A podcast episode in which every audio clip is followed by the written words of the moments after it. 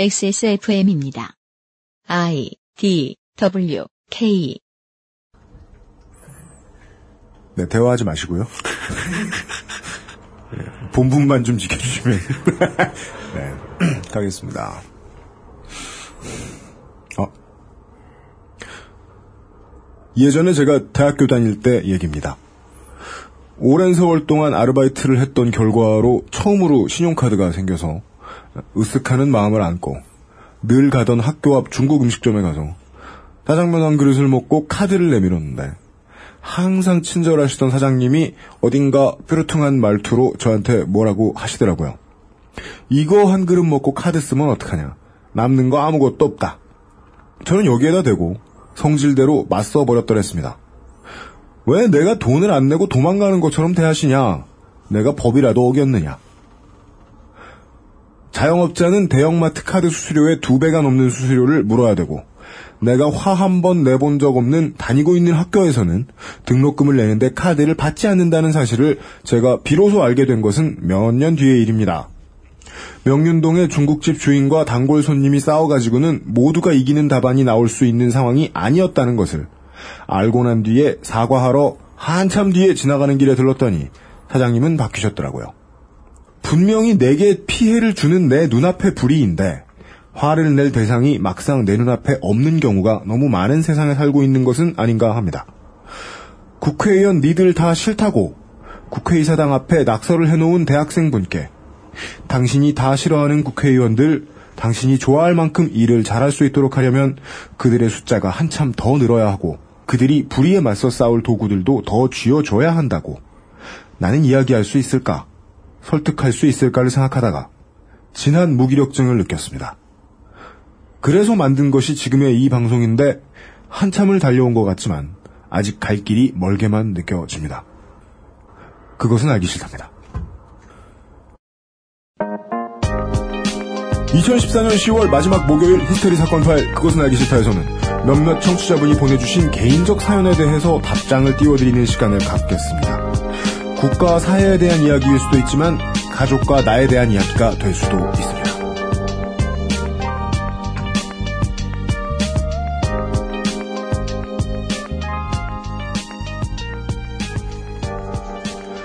지구상에 계신 청취자 여러분 한 주 동안 안녕하셨습니까? 히스테리 사건 파일 그것은 알기 싫다입니다. 책임 프로듀서 UMC입니다. 오늘도 제 옆에는 어, 번식왕 이동국 선수의 시즌 아웃에 큰 상처를 입은 아, 진짜 큰 상처예요. 네. 예. 어, 이용 어, 상임 현대 모터스 팬이 앉아 있습니다. 예, 안녕하십니까. 어, 수원하고 경기를 할 때 그런 경우가 많이 생기는 것 같아요. 김영범도 그랬고. 이러기 시작하면 끝도 없어요. 정말. 네, 어떤 그러니까. 팀에 대해서 피해 의식을 가지기 시작하면 끝도 없어요. 그러니까 이게 몇 번의 트라우마가 겹치면은 그러지 않아야 될 부분까지도 증오하게 되더라고요. 무서운 일입니다. 저희들이 스포츠 이야기를 하는 것이 아니라는 것을 에, 눈치 빠른 청취자 여러분들이 눈치채셨을 거라 느낍니다. 한번 이게 아 통계로 나와 있지 않은 자료인데 내 머릿속에서 잘못 통계를 낼 때 각인된 몇 개의 사건. 각인된 몇 개의 사건 예. 때문에 히어로즈에 대해서 가지고 있던 공포증을 어, LG 팬 여러분들이 그저께 다 씻어내셨죠? 예, 그렇죠. 저는 어, 플레이오프 목동 최초 개최 기념이라고 버건디와 흰색 농구화도 샀는데 네 매우 침울합니다. 예. 어, 어쨌거나 한 주는 다시 열렸습니다. 어, 세계 주교 대의원회 지난주였던가요? 즉 시노드가 열렸었습니다. 예, 여기에서 카톨릭이 2000년 만에 처음으로 이혼 그리고 동성애 문제를 다뤘습니다. 음. 어우, 알아요? 이거 정말 무서운 일이죠. 어, 아 무서운 일이에요? 아, 왜냐면 지금까지는 다루기 싫어서가 아니라 네, 못 다뤘던 거거든요. 그렇죠.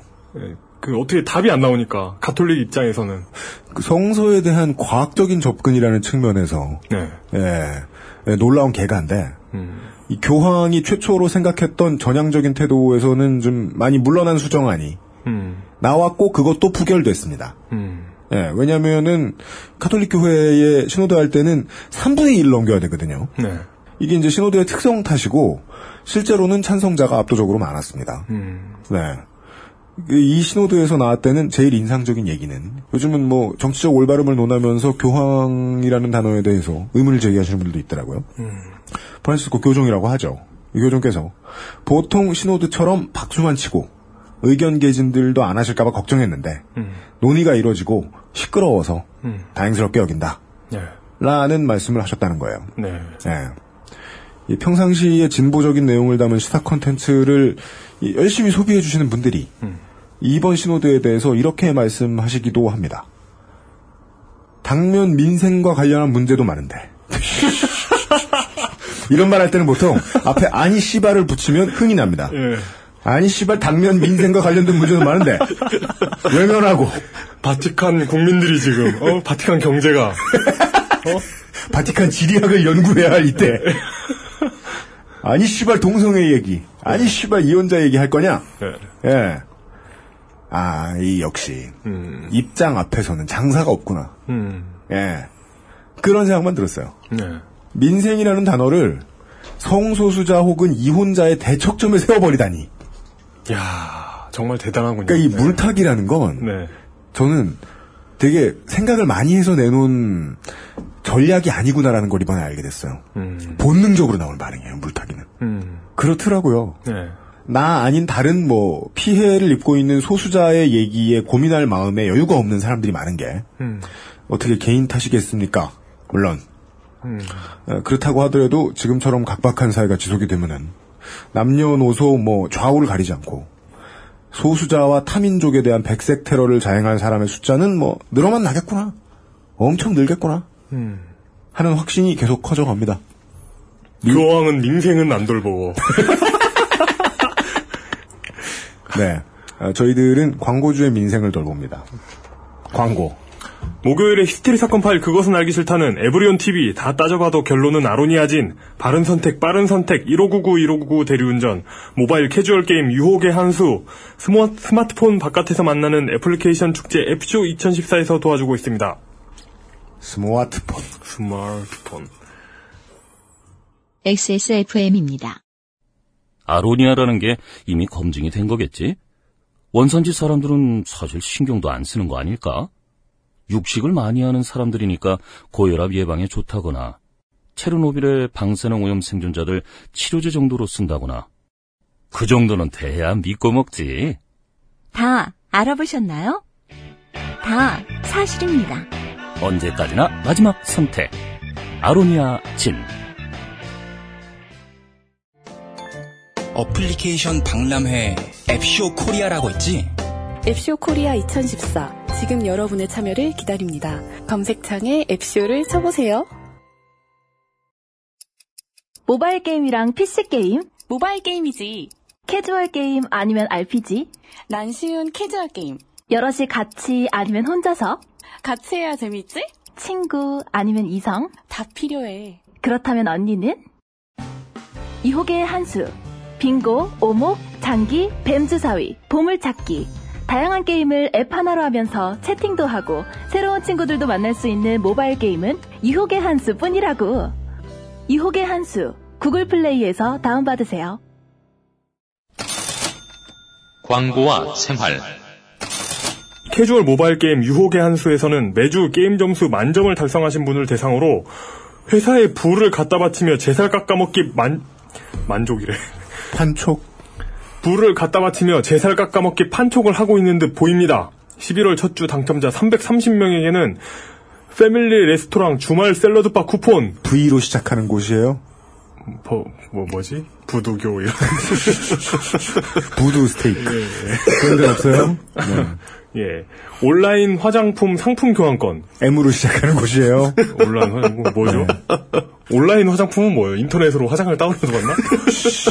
뭐예요 이게? 3D 프린터를 통해? 예, 그러니까 그건 아니고 그냥 온라인에서 화장품을 파는 거겠죠. 어 그래요. 네. 신발 상품권 네, 그건 몰라요. 파인트 아이스크림 네. 3으로 시작하는 곳이에요? 아니면 3으로 시작, 안- 중간에 3이 들어가 있는 곳이에요? 뭐 아이스크림 이런 거 삼, 삼리 삼성. 예. 옛날에는 삼강이라고 아 있었어요. 삼강 삼강 그렇죠 네, 삼강이 갤럭시 라빈스라고요? 있어요. 삼강인가 봅니다 예, 네. 아이스크림 등을 쏘, 쏘는 모양입니다 몰려갑시다 네. 예. 어, 우리가 에, 광고주 광고를 해줘야지 맨날 우리 페이스북 광고만 하고 있다고. 네. 네. 어, 유혹의 한수 좋아요 좀 눌러달래요. 예. 네. 아, 참고해 주시고요. 그, 지난주에 제가 이 눈여겨봤던 것은 신호도 말고도 철학 얘기했는데, 대한민국에 크나큰 철학적인 질문을 던지는 대회가 열렸습니다. 사람들이 처음엔 다들 우습게 생각했어요. 뭐 하는 거야, 저 미친 사람들이. 예. 근데 이게 막상 반응이 뜨거워서, 지자체급에서, 혹은 뭐, 대형 미디어 업체들에서, 마치, 어, 자기들이 주최한 양. 뭐, 뭐 하나 꼭 뜨면은, 네. 숟가락 얻는 사람들 있잖아요. 숟가락을 지대 얹어버렸습니다. 네, 이만한 숟가락을 얻는 사람들. 네. 어, 보통 이제 이 인력을 발산하는 이 문화 콘텐츠는 예. 큰 곳에서 그렇게 관심이 없거든요. 아, 그렇죠. 당연히 관심이 없죠. 예, 이번에 그래서 아주 어, 지난주에 있었던 어, 제1회 멍때리기 대회. 네. 아, 그, 저, 정식 대회 명칭이에요? 공식 명칭 뭐죠? 제1회 멍때리기. 제1회 멍때리기 대회에 아, 대해서 어, 우리나라 언론이 보여준 관심은 좀 묘했습니다. 저는 보면서 이런 놀라움이 있었습니다. 이 멍때림의 개념에 대한 질문을 그다지 뭐 깊이 하지 않아도 사람들은 이 멍때림이라는 게 절대 간단한 일이 아니다. 라는 걸 알고 있어요. 음, 사실 고도의 집중 상태죠. 아, 그래요? 네. 아, 너무 쉽게 정의 내리지 말라니까? 그게 단순히 그렇게 표현이 안 될 것 같은데. 아, 그래요? 예. 예. 고도의 집중을 그 의지로 회피하는 상태, 뭐 이런 거겠죠. 아, 저는 고도에 집중되는데요, 멍 때릴 때. 그래요. 그러니까 그 어떤 그 생산성이 거세된 집중이죠. 그렇게 생각해도 안 되는 거예요. 그것도 아닌 것 같은데. 왜냐면, 저는 어디서부터 시작하냐면, 이게 이제 이용이 보여주는 게, 그, 에리 프롬식의 해석이죠. 집중을 통해서 사랑을 잘할 수 있다, 이런. 지극히 19세기적이에요. 사랑의 기술. 근데 그거는 이제, 그 행위를 내가 할 경우에 어떻게 하겠느냐라는 형태의 FPS 해석이고, 네. 실제로 멍 때리면 상대적이죠. 음. 내가 누가 멍 때리고 있는 걸 봤을 때 저걸 멍 때린다라고 판단하면 그 기준이 서로 엄청나게 다를 거 아닙니까? 그렇죠. 예를 들어 제가 보기에 이용은 어 1분에 한 번씩 멍 때려요. 멍을 때려요. 잠깐씩. 예. 그러다 말고 뭔가 새로운 결과들을 내놓죠. 그래서 알고 보면 아무것도 하, 그러니까 아무 결과도 내지 않기 위해서 하는 일은 아니에요. 제가 그러니까. 보는 멍 때림이란. 방금 설명한 그 멍때림은 생산성이 있기 때문에 네. 멍때림의 조건에 유배되는 거 아닙니까? 저는 그래서 그걸 멍 때림의 조건이라고 보지 않는 거예요. 아, 생산성이 있어도 된다. 생산을 위한 행위일 가능성이 매우 높다. 멍때림 자체가. 예. 왜냐하면 멍 때리다 말고 계속 멍 때리지 않아요. 그 다음엔 또 뭘 해요? 그냥 멍때림 그 자체가 목적인 경우는 없을까요? 저한테는 그렇게 안 보였어요. 사람들마다 이제 다를 텐데 멍 때리면 멍 때림이 목적이 아니다. 그러니까 제가 제가 이렇게 빈번하게 멍을 때리면서 음. 얻을 수 있었던 거라고 할까요? 인정은 하네. 네. 아, 사실 좀 그런 시- 때가 있죠. 이렇게 주위가 좀 산만한 느낌이 있습니다. 여러분 제가 말씀드렸죠. 공개 방송 도중에도 문자 중계 보고 있었다고. 네. 아, 근데 그건 중요한 경기라서. 예. 아니, 결과만 본 거예요. 문자 중계를 본게 아니에요. 참을 네. 예. 예. 근데 그 멍을 때리다 보면 이렇게 주변과 템포가 달라지는 그런 게 있어요. 음. 내 주변과 템포가 이게 내 시간을 멈춰 있기 때문에. 상대성, 예. Relativity. 예. 어허. My universe는 느리게 가. 내가 예. 갑자기 막 좁아져. 내가. 예, 그렇죠. 나의 넓이가. 네. 아, 알겠습니다. 저희들이 아무리 이렇게 논의해봐야 알 수가 없었기 때문에 XSFM에서는 어떠한 언론사도 섭외해내지 못한 아, 제1회 멍때리기 대회의 우승자분을 섭외하려고 했더니 아, 안 되죠. 그분은 초등학생이셨어요. 네. 그 부모님도 함께 오셔야 하기 때문에. 음료수도 막 두 배로 드시고 안 돼요. 네. 그 저희들 욕을 할 수도 없고. 네. 그래서 에, 멍때리기 대회의 준우승자분을 네. 직접 스튜디오에 모셨습니다. 네. 하지만 저분은 이제 저희들이 섭외한 의도가 에, 어떻게 하는 것이 진정한 멍때림인가를 배우기 위해서 섭외했기 때문에 번거롭고 쓸모없는 인사 따위는 나누지 않겠습니다. 하여간 나와주셨다는 사실을. 그, 그, 진짜 그래도 돼요? 예? 예. 뭐가요? 그래도 돼요? 방해하지 마세요. 이렇게 모처럼 오셨는데. 방해하지 말라니까? 아, 예, 예. 예. 출연료 받고 하시는 일이 지금 멍때리 가셔야 돼요. 저 아직도 좀 이게 생소한데. 네. 진짜 그 준우승 하신 분이 나와서 네. 지금 옆에 앉아 계시잖아요. 그렇죠. 제가 보기엔 지금 state는 멍 때리는 state는 아니에요. 우리를 보고 웃고, 있- 웃고 계셔. 아, 진짜요? 예. 아직 멍 때림 단계가 아니에요. 아, 배신감이 느껴집니다. 진짜 우리가 이거 녹음하는 동안 내내 멍 때림을 시전하실 계획인가요? 역시 이제 멍 때림이란 상대적, 상대적이다. 그러니까. 예. 청취자분들이 들으시기에는 예. 저분은 멍 때리고 계십니다. 그렇군요. 네. 아, 저분이 지금 준우승자분께서 에, 스튜디오에 나와 계시다는 사실은 예. XSFM 에, 페이스북과 XSFM의 트위터를 통해서 나중에 확인시켜 인증하겠습니다. 인증샷을 올리는 겁니까? 네. 이, 이분이 멍 때리는지 안 멍 때리는지 확신할 수 없다. 슈레딩거의 멍 때리는. 이런. 그렇습니다. 네. 어, 에리 프롬의 기술에서 좀더 발전했는데요. 네. 20세기 초로. 예. 아, 이번 주 에, 네, 중요한 시사 이슈의 주인공분을 모셔서 실제로 중요한 시사 이슈를 양산해 내기 위해서 무엇을 하시는지 그걸 시키고 있는 가운데 네, 히스테리 사건발 그것은 알기 싫다 오늘 순서를 진행해 보겠습니다.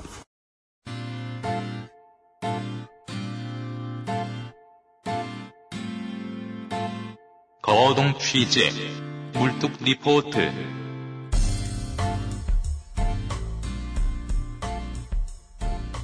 공개 방송 때 그런 말씀 드렸습니다. 저희들이 인력을 충원할 계획을 가지고 있다. 라는 한마디 말씀만 딱 드렸는데 많은 분들의 메일이 왔어요. 벌써요? 일단 최초의 답변은 이겁니다. 누가 지금 충원한대요? 네. 아 이게 그 해보니까 우리와 함께 일할 사람을 구하고 하는 일이 네. 죽도록 어려워요. 죽도록 어려워요. 아, 그게 모든 집단에서 네. 제일 중요한 문제입니다. 저, 저는 섭섭한 게, 저는 그, 향후, 향후 정치 활동에 대해서, 정규 활동에 대해서, 네. 충분히 모호하게 흐렸다고 생각했는데, 왜 아무도 낚이지 않는 걸까요? 그럼 했던 얘기 다시 한 번 더 드릴게요. 이용의 거치는 네. 아직 밝힐 수 없다니까요? 하지만 모든 가능성은 열려 있습니다. 그러니까 새한나라당 연락 주세요. 그 저, 메일이 꽤 왔어요. 남녀 소 여러분들이 보내주신 입사 메일이 답제하고 있어요. 아, 노는 안 계세요? 노는 아직 없어요. 음. 네. 여기서의 제가 말하는 노의 기준 어, 물뚝 노송님께서 나, 나보다 위면도야? 네. 어, 의왕시 정일품 물뚝 노송님께서 어, 오늘 무슨 이야기를 들고 오셨는지 들어보겠습니다. 본격적인 얘기에 들어가기 전에 네. 참 뭐랄까 좀 약간 생소한 느낌이 들었는데 네. 그러니까 가수이자 음악가인 신해철 씨가 돌아가셨잖아요. 네. 네. 뭐 그렇죠. 그전부터 굉장히 뭐 쓰러졌다는 얘기 소식이 왔었고 음, 그- 예. 그래도 상당수의 사람들은 뭐 일어날 것이다라고 생각을 했었는데 결국 며칠 못 가서 그냥 그 세상을 떠난 걸로 네. 확정 보도가 나오면서 어 저는 좀 약간 정서적으로 타격을 좀 받았어요. 아무래도 뭐 그 정도의 문학의 인사가 가신다는 거는 예. 대한민국을 뭐 최대한 작게 뭐 운동장 하나만하게 이제 좁혀가지고 놓고 생각하면 대한민국에서 고개를 돌리면 보이는 에, 문화 콘텐츠의 주인공 그렇죠. 매우 잘 보이는 사람 중에 한 분이셨기 때문이겠죠. 그리고 이제 뭐 다양한 정치적 발언도 많이 거침없이 막 했고 네. 사회 참여적 참여적 발언도 했고 뭐 예를 들어서 체벌 체벌을 없애는 운동에 선두에 서 있었고 그 외에도 뭐 마리아나라든가 뭐, 뭐 그런 문제도 있었고 예, 이 제- 양반 덕분에 이제 사회의 화두에 오르게 된 일들도 많았고. 어, 그리고 네. 실제로 성과를 보여서 우리 사회가 이분이 주장한 대로 바뀐 것도 있습니다. 음. 동성동본 결혼 문제. 네, 이분이, 그건 2005년도에 법이 개정되면서 합법화가 돼버렸죠. 이분의 노래가 있었죠. 콘서트에 아닌가. 직접 동성동본 커플들 초대해가지고 무대 앞에 앉혀두고 네. 직접 이제 그분들을 위해서 노래도 불러주고 그런 기억이 뚜렷하게 나고요. 네. 근데 그런 일반적인 감성 말고 저는 개인적으로 좀 더 약간 더 상심을 했던 게 뭐 진짜 아무것도 아닌 이유입니다. 그냥, 그냥 동갑내기라서 그래요. 네. 저는 그분하고 개인적인 안면도 하나도 없고 네. 뭐 실제로 뭐 만나가지고 뭐 같이 무슨 작업을 한 적도 한 번도 없고 네. 그 예를 들어 뭐 딴지일보의 파토님 같은 경우는 그 형 동생 하는 사이거든요. 개인적으로도 예, 그런 분들은 이제 정서적으로 타격을 받는 게 맞죠. 네. 가까운 사람이니까. 네. 저는 그냥 동시대를 살아온 사람인 것 뿐인데 그럼에도 불구하고 묘하게 어떤 그 친밀감 같은 게 있었다고나 할까? 근데 그게 또 그렇다고 해서 뭐 제가 여태까지 뭐 제 동기나 친구들 중에서 죽은 사람이 없느냐 뭐 이런 것도 아닌데 막상 딱 그렇게 세상을 떠났다고 하니까 시점이 아 이제 신해철 등으로 상징되는 한 시대가 끝나가는 건가 보다 라는 느낌이 들었던 거죠. 그렇게까지 이제 확대 해석을 감정적으로 하게 되죠 네, 자연스럽게. 어, 어, 전혀 의지하고 상관없이 예. 자연스럽게 글로 이제 정서가 가는 거예요. 감정이 글로 가는 거예요. 예, 내 인생에 존재감이 큰 사람이 생각보다 되게 많잖아요. 그러니까 예. 내 옆에 있는 사람도 있지만 미디어에서 보여주는 사람들도 있는데 어떤 큰 존재감을 가지고 있는 사람이 떠났을 때 예. 그때는 이제 왠지 내가 구분하던 어떤 시대의 종언 같기도 하고 그러니까요. 예. 예. 하여 그래서 정서적으로 좀 타격을 받았고 싱숭생숭했고 약간 서글프면서 한편으로 이제 씁쓸한 느낌도 많고 네. 그런 이제 복잡다단한 감정을 느끼고 있었는데 네. 다시 생각을 해보니까 예. 이게 저와 비슷한 또래의 남성들한테서 흔히 발견되는 감성적 변화예요. 그래요? 그래요. 그 화학적 변화가 벌어지면서 네. 그러니까 중년이 조금 넘어 중년 한참 그 고개를 싹 살짝 넘을 때쯤 해서 감성적이 된다는 거죠. 그냥 옛날에 많이 쓰던 단어인 한참 쓰던 단어인 오춘기 같은 그런 뭐, 아, 느낌입니까? 그, 그거랑 비슷하기도 하고 그 특징이 그때쯤에서 사람들이 무슨 저 애완동물을 기르기 시작해. 음, 왜 아저씨들은 개를 좋아할까? 많이 들리던 얘기죠. 예, 아니, 저는 그 요번 진짜 개는 그냥 인류의 친구가 아니라 네, 네. 40대 아저씨의 친구다. 맞아요. 예. 네. 그런 것도 있고 그다음에 요번에 이 저 신해철 씨- 신해철 씨의 사건을 둘러싸고 또 트윗상에서도 굉장히 큰 논란이 있었는데 아, 트위터는 언제나 예. 싸움질하는 곳이죠. 그 논란의 한 축을 담당한 진중권 교수님 어, 어. 이분도 제가 보기엔 전형적인 그 반응을 겪고 있는 것 같아요. 그러니까 예, 이거 막, 막 그렇게 얘기도 되는가 모르겠는데 별 문제 없을 것 같아요. 그 아니, 뭐, 저, 예. 저도 그분이 매우 이게 순수하고 감성적인 사람이라고 봅니다. 최근 들어서 그런 행보가 더 강해지는 걸 전 느낍니다. 음. 외로운가 보네요. 그 고양이 기른 뒤로 더 심해졌어요. 그렇습니까? 예. 고양이가 그런 역할을? 아니죠. 실제로 먼저 아, 예. 그런 변화가 생겼기 때문에 고양이를 거두는 거죠. 그럴 수 있죠. 예. 이야기를 들어보면 오늘, 여기까지만 이야기를 들어보면 오늘의 얘기는 상당히 개인적인 주제인가 봐요. 어, 사실 예. 참, 참 신기합니다. 제가 그 장모님 사드린 강아지 예, 예, 예. 장인어른이 뺏어서 기르고 있고 그리고 제 사촌 동생이 기르던 개도 지금 그 삼촌이 뺏어서 기르고 있거든요. 심지어 저 자신도 강아지를 기르기 시작해가지고 벌써 몇 년 됐는데. 네. 네. 그 친구는 유기견이라면서요. 예. 네. 어, 제가 30대에 저 같았으면 유기견을 집안으로 받아들일 가능성이 거의 전무해요. 그런가요? 예.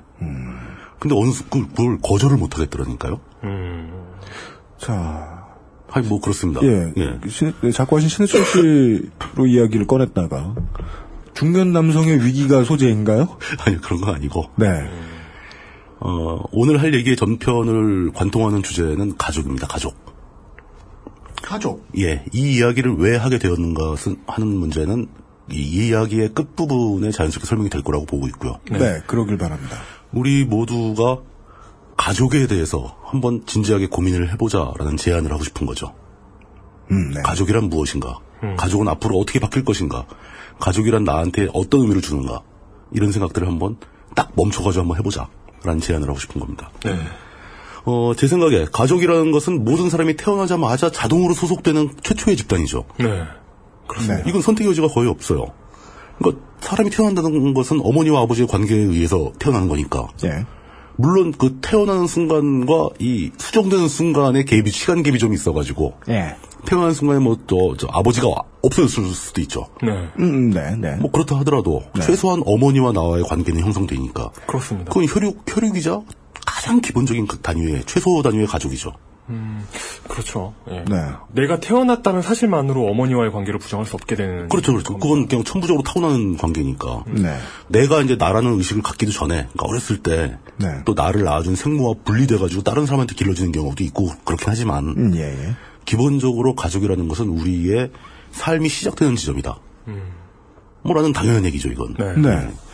그럼에도 불구하고 가족이라는 관계는 그렇게 아주 원초적으로 잘 생겨나고, 하지만 잘 깨지기도 합니다. 사람의 뜻에 따라서 얼마든지 가족은 해체가 가능하다는 거죠. 맞습니다. 농담도 많잖아요. 뭐 족보에서 파내버리겠다, 뭐 그런 거. 음, 네네. 가족 관계를 끊겠다는 얘기거든요. 네. 가족 관계는 인위적으로 끊을 수도 있는 관계라는 거죠. 네. 그럼에도 불구하고 가족 관계는 굉장히 감성적인 관계이기 때문에 사람들이 또 함부로 못 끊어요, 잘. 특히 나이 들수록 그 아까 얘기했던 것처럼 중년 남성, 그 중년 단계를 넘어서 노년에 접어들면 네. 전체적으로 남성들은 그 저는 솔직히 그래요. 여성들보다 네. 남성들이 늙어갈수록 더 가족에 집착을 해요. 그렇습니까? 예. 그런 증상을 저는 제 주변에서 많이 봤어요. 그러십니까? 예. 네. 아니, 여성들은 오히려 그러니까 그 가임기 그 아이들이 애, 애기였을 때 이때는 어떤 그 모성 본능이 작용을 하는지 굉장히 가족에 대한 강한 애착을 보이는데 네. 나이 들면 오히려 그 할머님들은 더 쉽게 초월을 하는 것 같아요. 뭐 그럴 수도 있고 아닐 수도 있다 뭐 이렇게 생각하는데 저도 역시 뭐 통계로 본 게 아니니까 믿, 믿으면 안 되는데 예 통계적인 근거는 없습니다. 그 얘기는 왠지 설득력 있게 들리죠. 예. 할머니 먼저 가면 할아버지는 곧 따라간다. 아, 예, 할아버지는 오래 못 견뎌요. 네, 그런 게 있죠. 근데 할머니는 확실한지 모르겠습니다만은. 경험상 그렇다는 거죠. 경험상. 음. 뭐 이거 아니라고 그래서 상관없습니다. 그 그리고 이제 사람이 또 그 생을 마감할 때 주로 가족들과 함께 하죠. 네. 그러니까 정상적인 가족 관계를 유지해온 사람 같으면은 특히 죽을 때 가족이 대부분 옆에 함께 하죠. 네. 그러니까 우리 한 사람의 인생으로 봤을 때 삶의 시작과 끝을 다 가족들과 함께 하게 돼 있다. 음, 예. 라는 거죠. 가족은 그런 존재다. 아무래도. 라는 건데, 어, 현대사회로 접어들면서 이 가족이란 존재에 대해서 논란이 점점점 더 복잡해지고 있죠. 어떤 예. 면에서 그럴까요? 그, 런그 논란을 좀 소개를 해드리려고 그러는 음, 겁니다. 네네네. 예, 예. 제가 보기에는 이 전통적인 의미의 가족이라는 개념과 현대 사회에서의 가족이라는 개념은 확실히 다릅니다. 이게 뭔가 현대 사회의 구조에 전통적인 가족 개념이 잘 안 맞는 거예요. 삐그덕거리고 있다고 하는 판단이에요. 전통 사회의 가족 개념이 현대 사회에 안 맞는다. 그렇죠. 예. 그렇기 때문에 현대 사회가 사회 구조가 바뀌면서 그 예전에 전통적인 가족 개념으로 적용이 잘 안 되니까 네. 이 문제를 해결하기 위해서 사람들의 의견이 둘로 갈리기 시작합니다. 하나는 현대 사회가 어찌됐든 간에 가족 관계가 더 중요한 거니까 네. 가족 개념을 더 강화시키고 가족 관계를 더 보강해야 된다. 음. 그러니까 가족 관계를 우선으로 보는 사람들이죠. 네.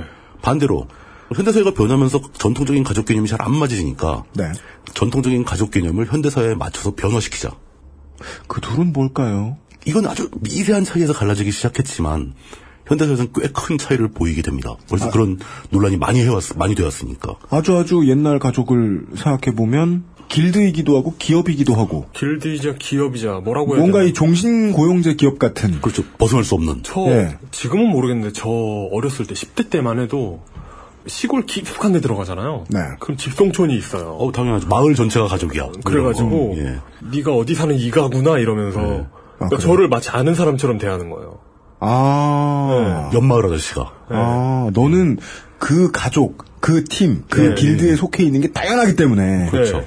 혹은 뭐 이렇게 사람들이 이렇게 뭐 장대라든가 아니면 왔다 갔다 서로 필요한 걸 주고받으면서라도 이제 보게 되면 그렇죠. 못 보던 놈이라도 그 얼굴이군, 그 집안 얼굴이군. 아 그래 그 동네에도 이가가 사는구나 이러면서 어, 저 집안에 누구 신발을 물려 신고 있구만. 정도로. 아 그리고 심지어 그렇게 집성촌에 가보면은 풍기는 분위기나 외모도 비슷해요. 저 고등학교 때 마지막으로 1학년 때였나 영덕에 그 유씨들이 그렇게 많이 살고 있는 데를 갔었던 기억이 나요. 음. 예. 아무런 저는 아무런 소속 의식도 못 느끼고 그냥 돌아왔는데. 그렇죠. 네. 예. 예. 근데 거기 있는 사람들은 예. 쟤를 우리 무- 우리 무리에 넣어야 된다라는 의식을 강하게 느끼고 있는 거죠. 그랬을까요? 예. 어, 그것마저 확인을 못 하고 갔는데. 그렇죠. 저희 외갓집 그 근처에는 그 황씨 집성촌이 있는데 예, 예. 그 지역 네임드는 황희정승이에요. 이- 그 현대까지도 상관이 있는지. 어, 예. 뭐, 뭐 어쨌든, 뭐 그렇 예. 그렇다고요. 예. 예. 이런 식으로 가족에 대한 관점을 그냥 너무 풀어놓고 얘기하면 너무 혼란스러워지니까 저는 그 기준, 기준이 되는 그 두 축을 잡아봤는데 네. 약간 정치적인 의미가 섞여 있어서 좀 걱정이 되긴 하지만 그 미국 공화당과 민주당의 입장으로 나눠보고자 합니다. 음. 오잉? 공화당은 굉장히 전통적인 가족을 더 중시하고 우리 이러다 나중에 진짜 하원 의원 선거 데이터 센터를 한다. 관, 관심이 생겨가지고. 공화당의 가족 개념이라고 하면 왠지 그 청교도적인 예, 예. 그 넓은 평야가 펼쳐져 있고 거기서 목화를 따고 있을 것 같아요. 아미쉬. 예. 옛날에 이제 그런 생활을 그린 그 미국 드라마도 많았었어요. 좀 현대적으로 보면 외딴 팜 그 하우스에 예, 예, 농장 같은데 네. 그 수염이 덥수룩한 아저씨가 엽총을 들고 있는 그런 네. 어, 공화당은 굉장히 전통적인 가족을 중시하고 민주당은 약간은 가족 관계보다는 개인 간의 문제를 더 중요하게 보는 그런 형식입니다. 이걸 표현하자면은 공화당의 입장을 여러 가지 모델, 여러 가지 용도로 쓰이는 용어지만, 정치적 용어지만, 제가 가족 관계를 설명하기 위해서 그냥 용어를 따오자면은, 네. 그 엄한 아버지의 모델, 음. 네. 공화당은, 민주당은 이제 자애로운 어머니의 모델 이라고 분류를 해보겠습니다. 아, 왜 미국의 양당으로 설명하시는지 알겠어요. 한국 정당 가지고 표현할 방법이 없네요. 음, 예. 그게 한국 정당은 그런 아이덴티티가 없으니까. 아이덴티티가 없- 정체성이 없어요. 명확하지가 않아. 어, 저 당은 가족 중에 친일파. 이 당은 이 당은 가족 중에 친일파에도 못 낀 사람. 그러니까 저 저 집 할아버지는 엄한 친일파. 이 집 할아버지는 엄한 독립운동가 이런 거. 이집 할아버지는 나쁜 놈. 이집 할아버지는 족밥. 네. 알겠습니다. 그렇죠. 전통적인 국가들은 생- 형성될 때부터 국가가 지녀야 하는 가장 핵심적이고 중요한 임무가 있었죠. 국가의 임무. 구성원들을 보호, 보호하고 생존할 수 있도록 해줘야 됩니다. 네. 그게 없으면 그 국가가 유지가 안 되죠. 네. 구성원들이 막 도망가고 죽어버릴 테니까. 네. 네. 그 구성원 입장에서는 뭐 딱히 나쁠 거 없는 게 처음부터 관계를 맺긴 하지만 국가와도 그렇죠. 상거래하고 다를 바가 없는 게 예. 준 세금으로 날 잘 보호해주면 됩니다. 예, 그러니까 나는 그 대신 세금을 내고 네. 너희들은 날 보호해라. 네. 그러니까 그 하다못해 주- 중세 봉건 시대 그 영주 밑에 딸려 있는 농노들이라 해도 네. 내가 밀을 길러서 한 반 텀을 뺏기더라도 음. 외적이 쳐들어오면 귀족들이 나가서 싸워주지 않느냐. 네. 그럼 나도 뭐 이제 군대 끌려가서 같이 싸우기도 하지만 뭐 이런 개념으로 이제 국가가 유지가 되는 것인데. 그래서 잘 돌아가는 그런 성들도 있었다고 하죠. 어, 그럼요. 예, 농노들이 목소리 내고. 그럼요. 예. 그, 그 뭐라 봉지 영지라고 하나? 그 영주하고 대화가 잘 되는 데도 있었어요. 그러니까 요- 아 올해는 영주님 올해는 흉년이 들었으니까 네. 세금을 깎아달라. 네. 안 그러면 우리가 살 수가 없다. 그러니까. 알아서 깎아주고 뭐 이런 것도 예, 있었죠. 정부미의 개념 도입하고 막. 그, 그 그런. 수많은 영주가 있는데 나쁜 놈들만 있었겠습니까? 네. 그 초야권. 네, 그러니까. 아, 예. 네. 예. 유현 씨는 모른다고 욕먹은. 네. 그걸 왜 몰라요 진짜. 그니까요. 받아들이기 싫어서 까먹었나? 뭐, 모를 뿐만 아니라, 어, 그거 영주가 고생하겠는데? 이러면서. 잘못했습니다. 어, 상처를 또 건드렸습니다. 예. 근데 그 구성원들의 생존을 보호하고 유지하는 역할의 상당 부분을 전통적인 국가들은 네. 가족에게 넘겨왔어요. 음, 네. 위임이 아니라 그냥 가족이 하겠지. 가족이 네, 당연히 해야 되는 거 아니나? 가족이 해왔으니까 네. 내비두는 측면이 더 강하죠.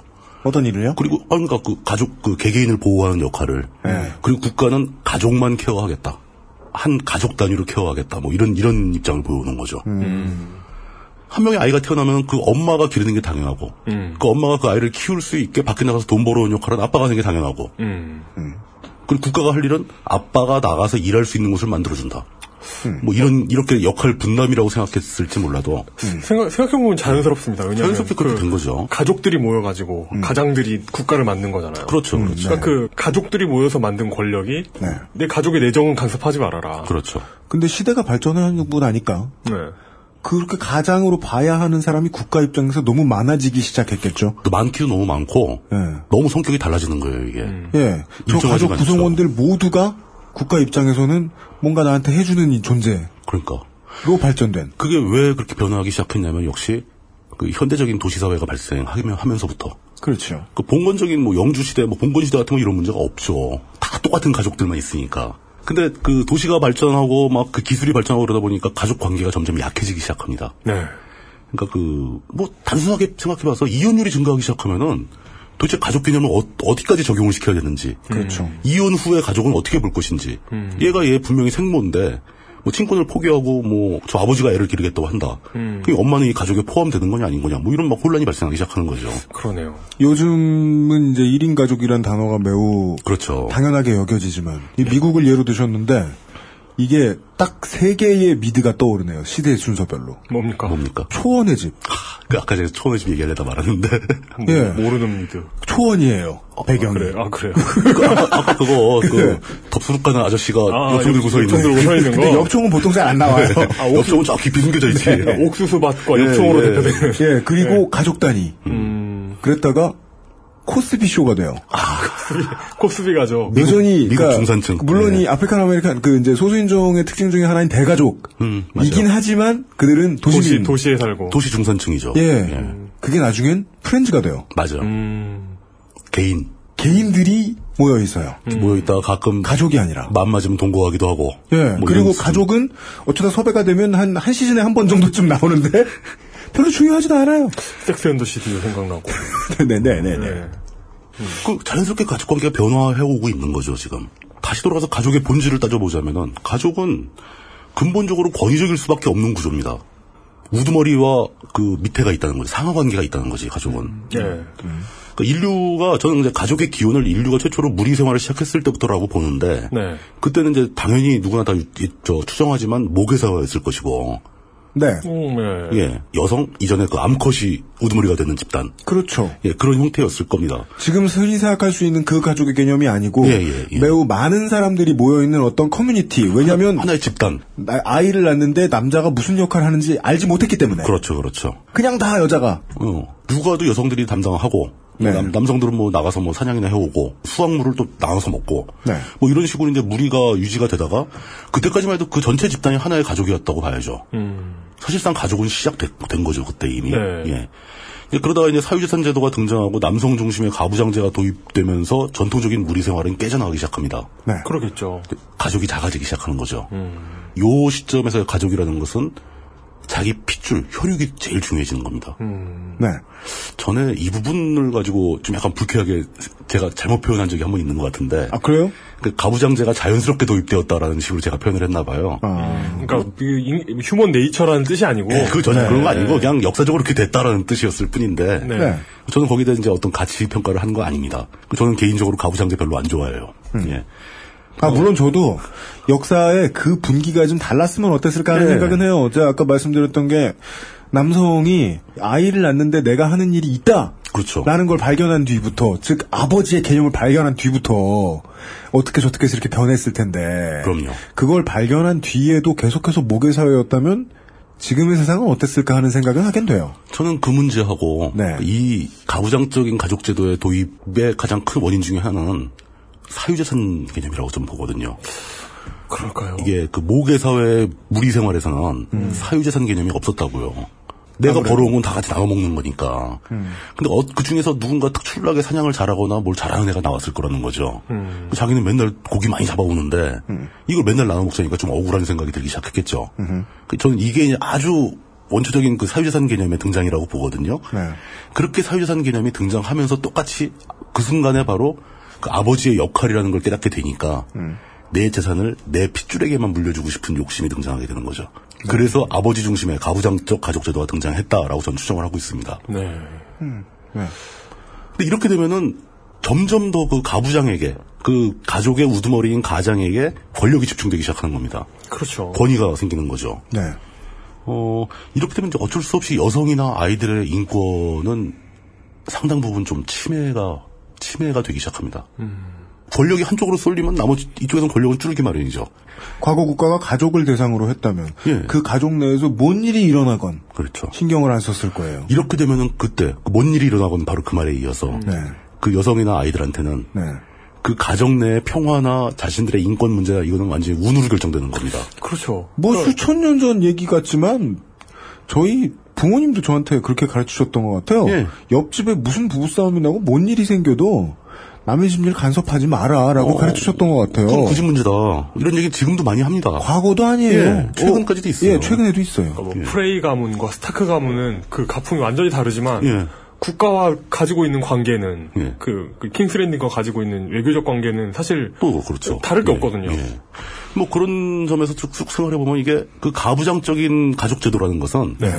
하나의 전제 왕권 국가의 개념하고 거의 유사해요. 음, 아 예, 왕국에서도 사실 이게 운이잖아요. 네. 좋은 왕이 등장하면 그 왕국 되게 좋아지고 네, 나쁜 왕이 등장하면 망가지고 가족도 마찬가지잖아요. 가장이 족 같으면 예. 다족 같다. 다 그냥 막, 막 인생이 괴로워지는 거죠. 맞습니다. 네, 미국에서 공화당이 주장한 그 엄한 아버지 모델은 네. 이 개념에 근거하고 있습니다.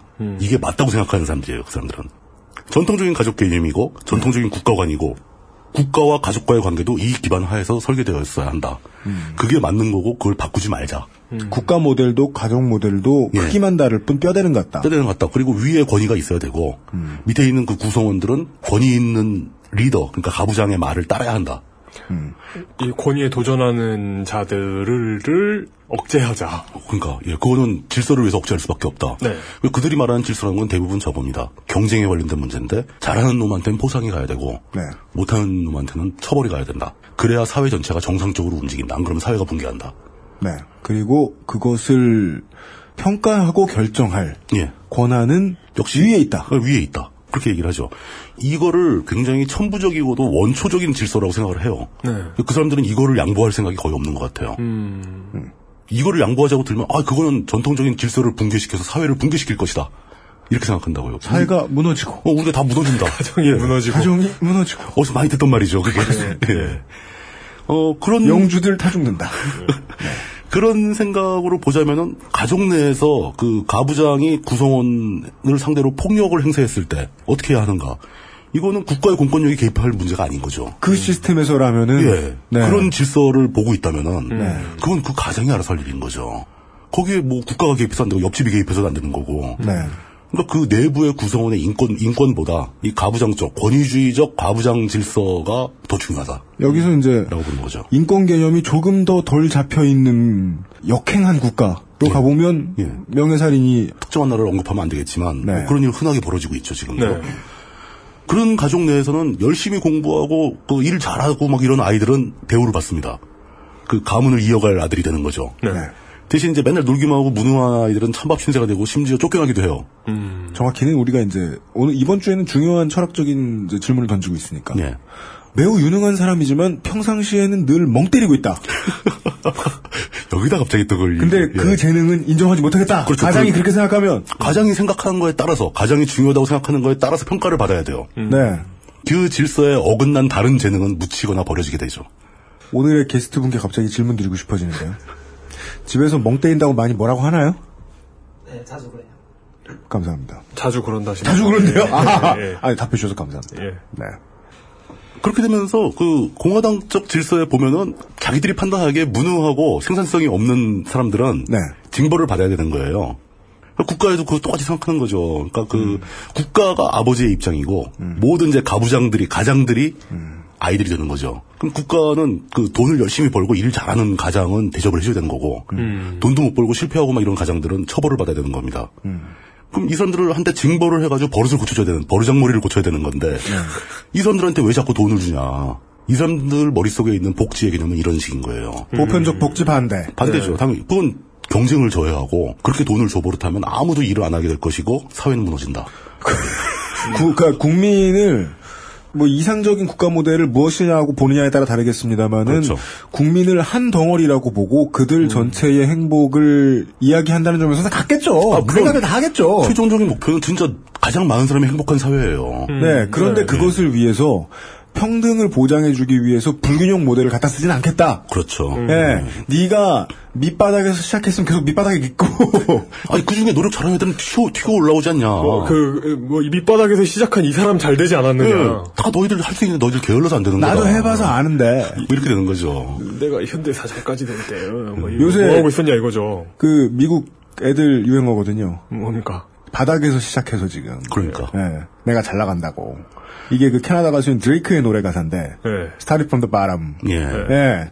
이거는 힙합 문화와 관련된 건데 밑바닥에서 시작해서 성공한 사람들이 너무 많다 보니까 아, 힙합 바닥이에요? 네. 그 서사를 자랑하는 게 되게 중요한 코드 중에 하나가 된 거예요. 그렇죠. 근데 이게 공화당 정서하고 너무 잘 맞았다. 잘 맞죠. 예. 유능하면 성공할 수 있다. 열심히 하면 성공할 수 있다. 예.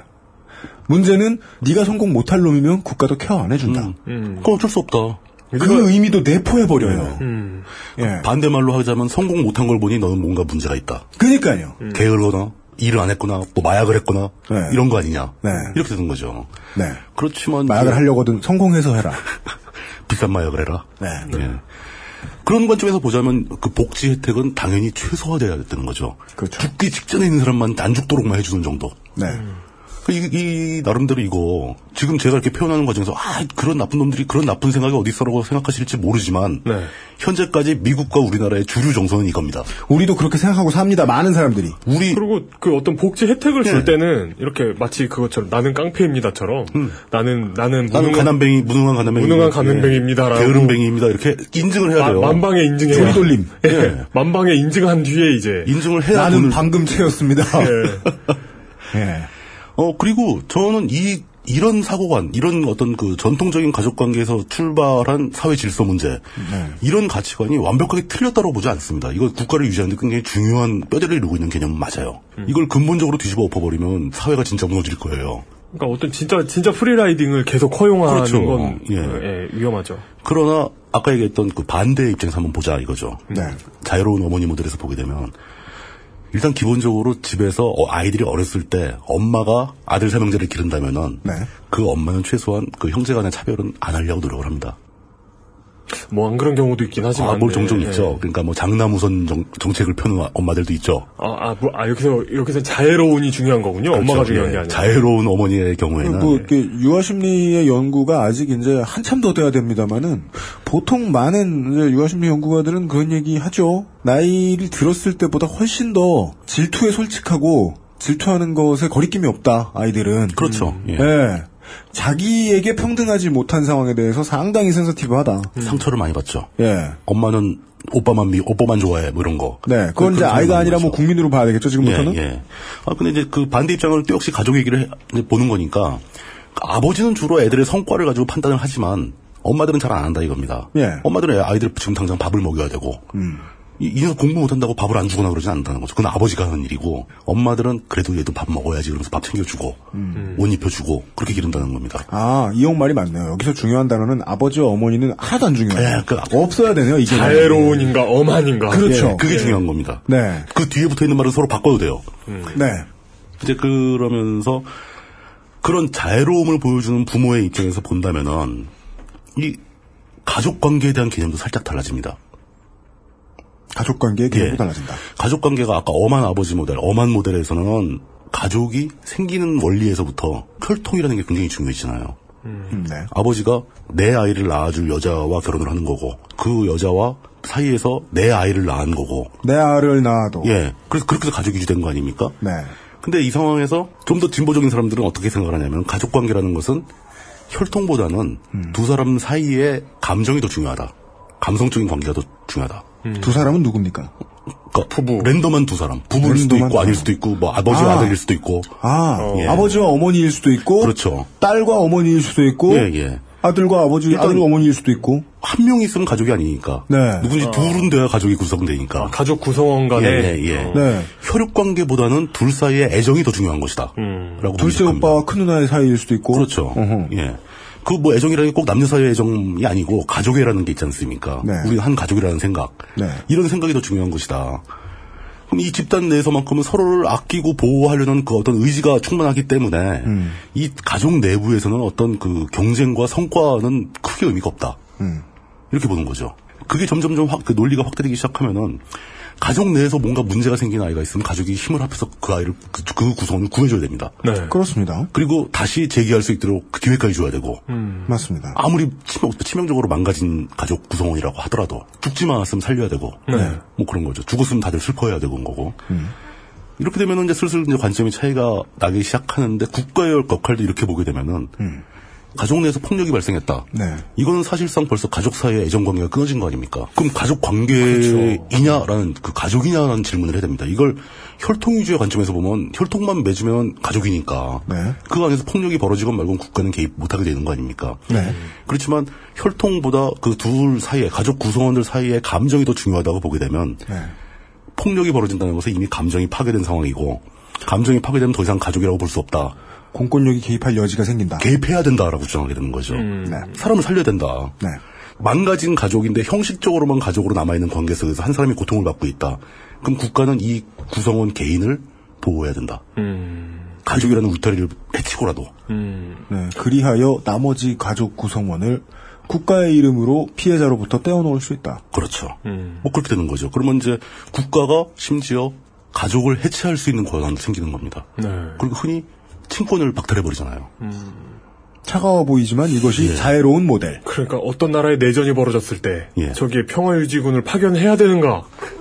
아니면 그거를. 아니면 아, 그냥 지들끼리 그거였어요. 처리하게 해야 되는가? 근데 그건 이제 현실에서는 평화유지군 파견되는 게 대부분 이권 관련이라서. 아, 그러니까 이거 그러니까 이건 땡인 게 예.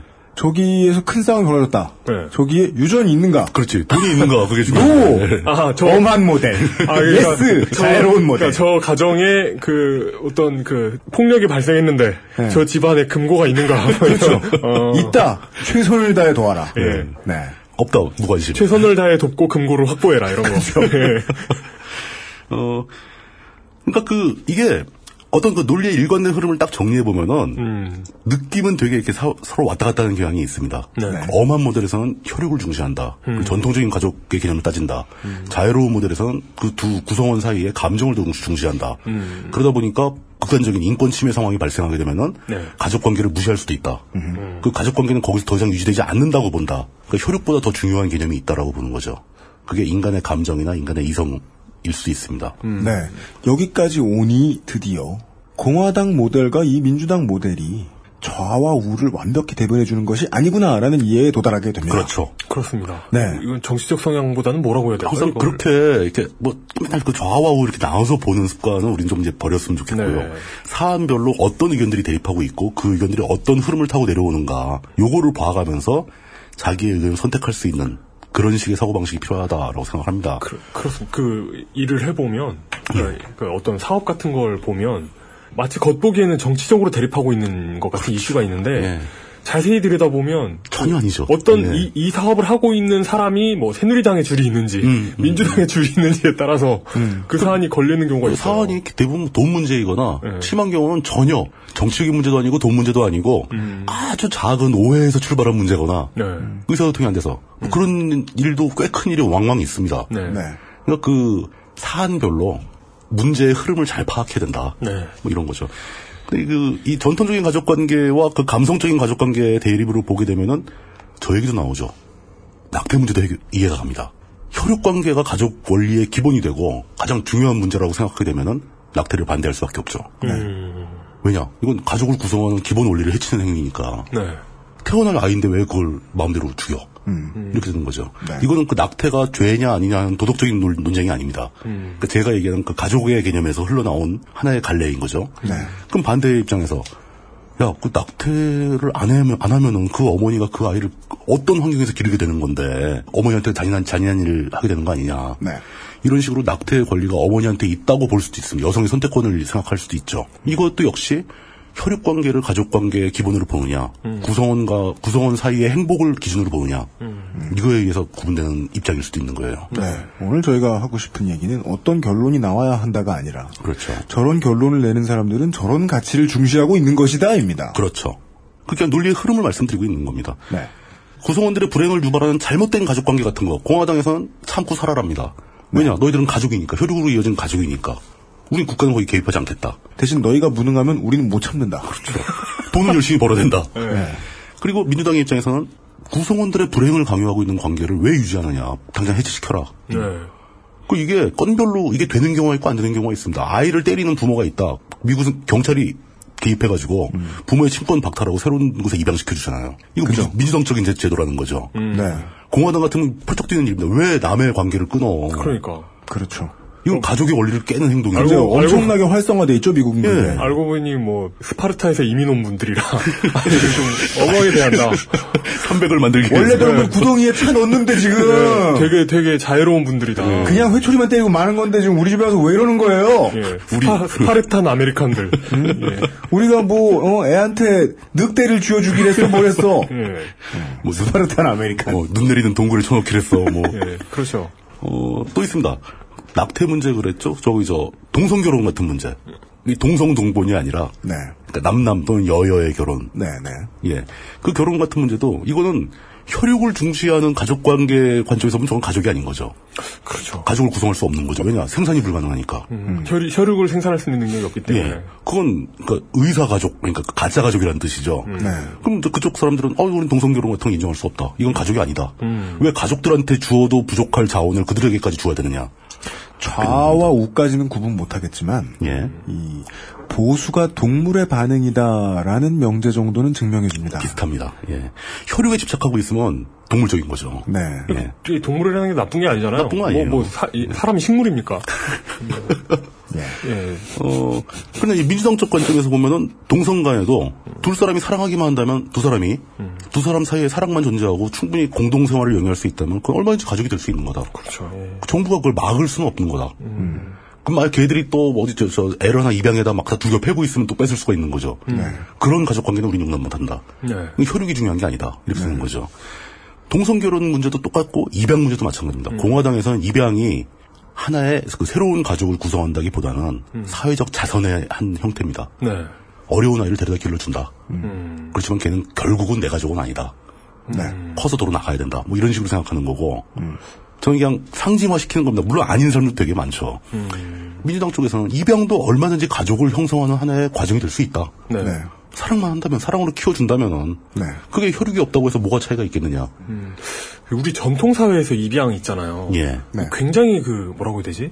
현대에는 이해하기 어려운 개념인 것 같아요. 맞아요. 왜냐하면 저희 중조 할아버지인가 뭐 하여튼 몇 할아버지가 삼형제였는데 네. 두 분이 아- 그 불임이었던 거 불임이었나 아들이 없었나 그랬던 거예요. 네. 근데 이 한 분 그 아들을 가졌던 세 분이 그 우연히 삼형제를 가지시게 된 거예요. 음. 그래서 이 세 명 세 명을 찢어가지고 형제들한테 양자로 보내는 거예요. 네. 제사를 이렇게 지낼 사람은 있어야 되지 않겠느냐 하면서 네. 이걸 그, 그 굉장히 독특한 양자 개념이더라고요. 독특한 양자 개념이라기보다는 우리 사회에서는 그 일반적이었어요. 아. 왜냐하면 우리 사회에서 입양이라 그 입양이라도 안 하고 양자 보낸다 뭐 이렇게 표현을 하는데 네네네. 다 같은 집안 사람이에요. 음. 그러니까 삼촌이나 뭐 작은 할아버지한테 이제 네. 자식을 보내는데 네. 혈육 관계도 그대로 유지가 되고 네. 생부 생모 관계가 다 유지가 되는데 그게, 그게 신기하더라고요. 유지가 다 되는데 그냥 족보에만 그쪽으로 기록하는 것뿐이에요. 그러니까 아버지가 더블 아버지 어머니가 더블이 되는 거더라고요. 그러니까 네. 그 족보에도 현재적인 족보에는 가로 열고 다 써놔요. 생부는 누구다 뭐 이런 식으로. 네. 그 족보가 너무 중요하다는 네. 거를 이제 생각해 놓고 있으면 이해가 되죠. 심지어 그 단계는 그러니까 이 미국 공화당처럼 혈육을 중시하는 거 이전에 네. 가문의 족보가 더 중요한 거죠. 그러니까 어떻게 키워줘도 좋으니까 네, 네. 족보는 벌충해야 된다. 네. 그, 그 애들 상당 부분 자기 생모 밑에서 자라요. 네. 그러니까 족보에 티오만 채우는. 어, 족보만 명의만 글로 돼 있는 거야. 아, 그렇구나. 네. 그건 사실상의 입양이 아니죠. 음, 그러네요. 저희가 얘기하는 입양은 전혀 남 모르는 아, 이들 네, 진짜 가족으로 받아주고 예. 혈처가 돼주고. 어, 혈육, 혈육도 아닌 아이들을 데려다가 그러니까 네. 진짜 스- 내성을 주고 예. 음, 어떤 그, 그, 그런 거에 대한 입장도 차이가 나는 게 네. 아주 굉장히 단순한 논리에서 시작했지 않습니까? 가족을 권위주의적인 관계이며 혈연을 중시하는 관계에서 출발하게 되면은 이런 사회 뭐 재반 현상에 대해서 다 일정한 입장이 나올 수 있다. 네. 그렇죠. 또 이걸 살짝 가족 간의 혈육보다는 감정이 더 중요한 거다. 사랑이 더 중요하다. 인간 간의 관계. 예, 관계가 더 중요하다고 얘기하는 순간에 뭐 동성 결혼이라든가 입양이라든가 낙태라든가에 대한 입장이 전혀 반대쪽으로 나올 수 있다는 겁니다. 맞습니다. 이게 가족을 둘러싼 현대 사회의 두 가지 관점의 아주 큰 대표적인 흐름이라고 저는 보고 있는 거예요. 그걸 여태까지 설명을 하는데 이게 서로 상대편에 대해 막그 감론을박을 할 거 아닙니까? 막 주장하고 반론하고 막 그러잖아요. 네.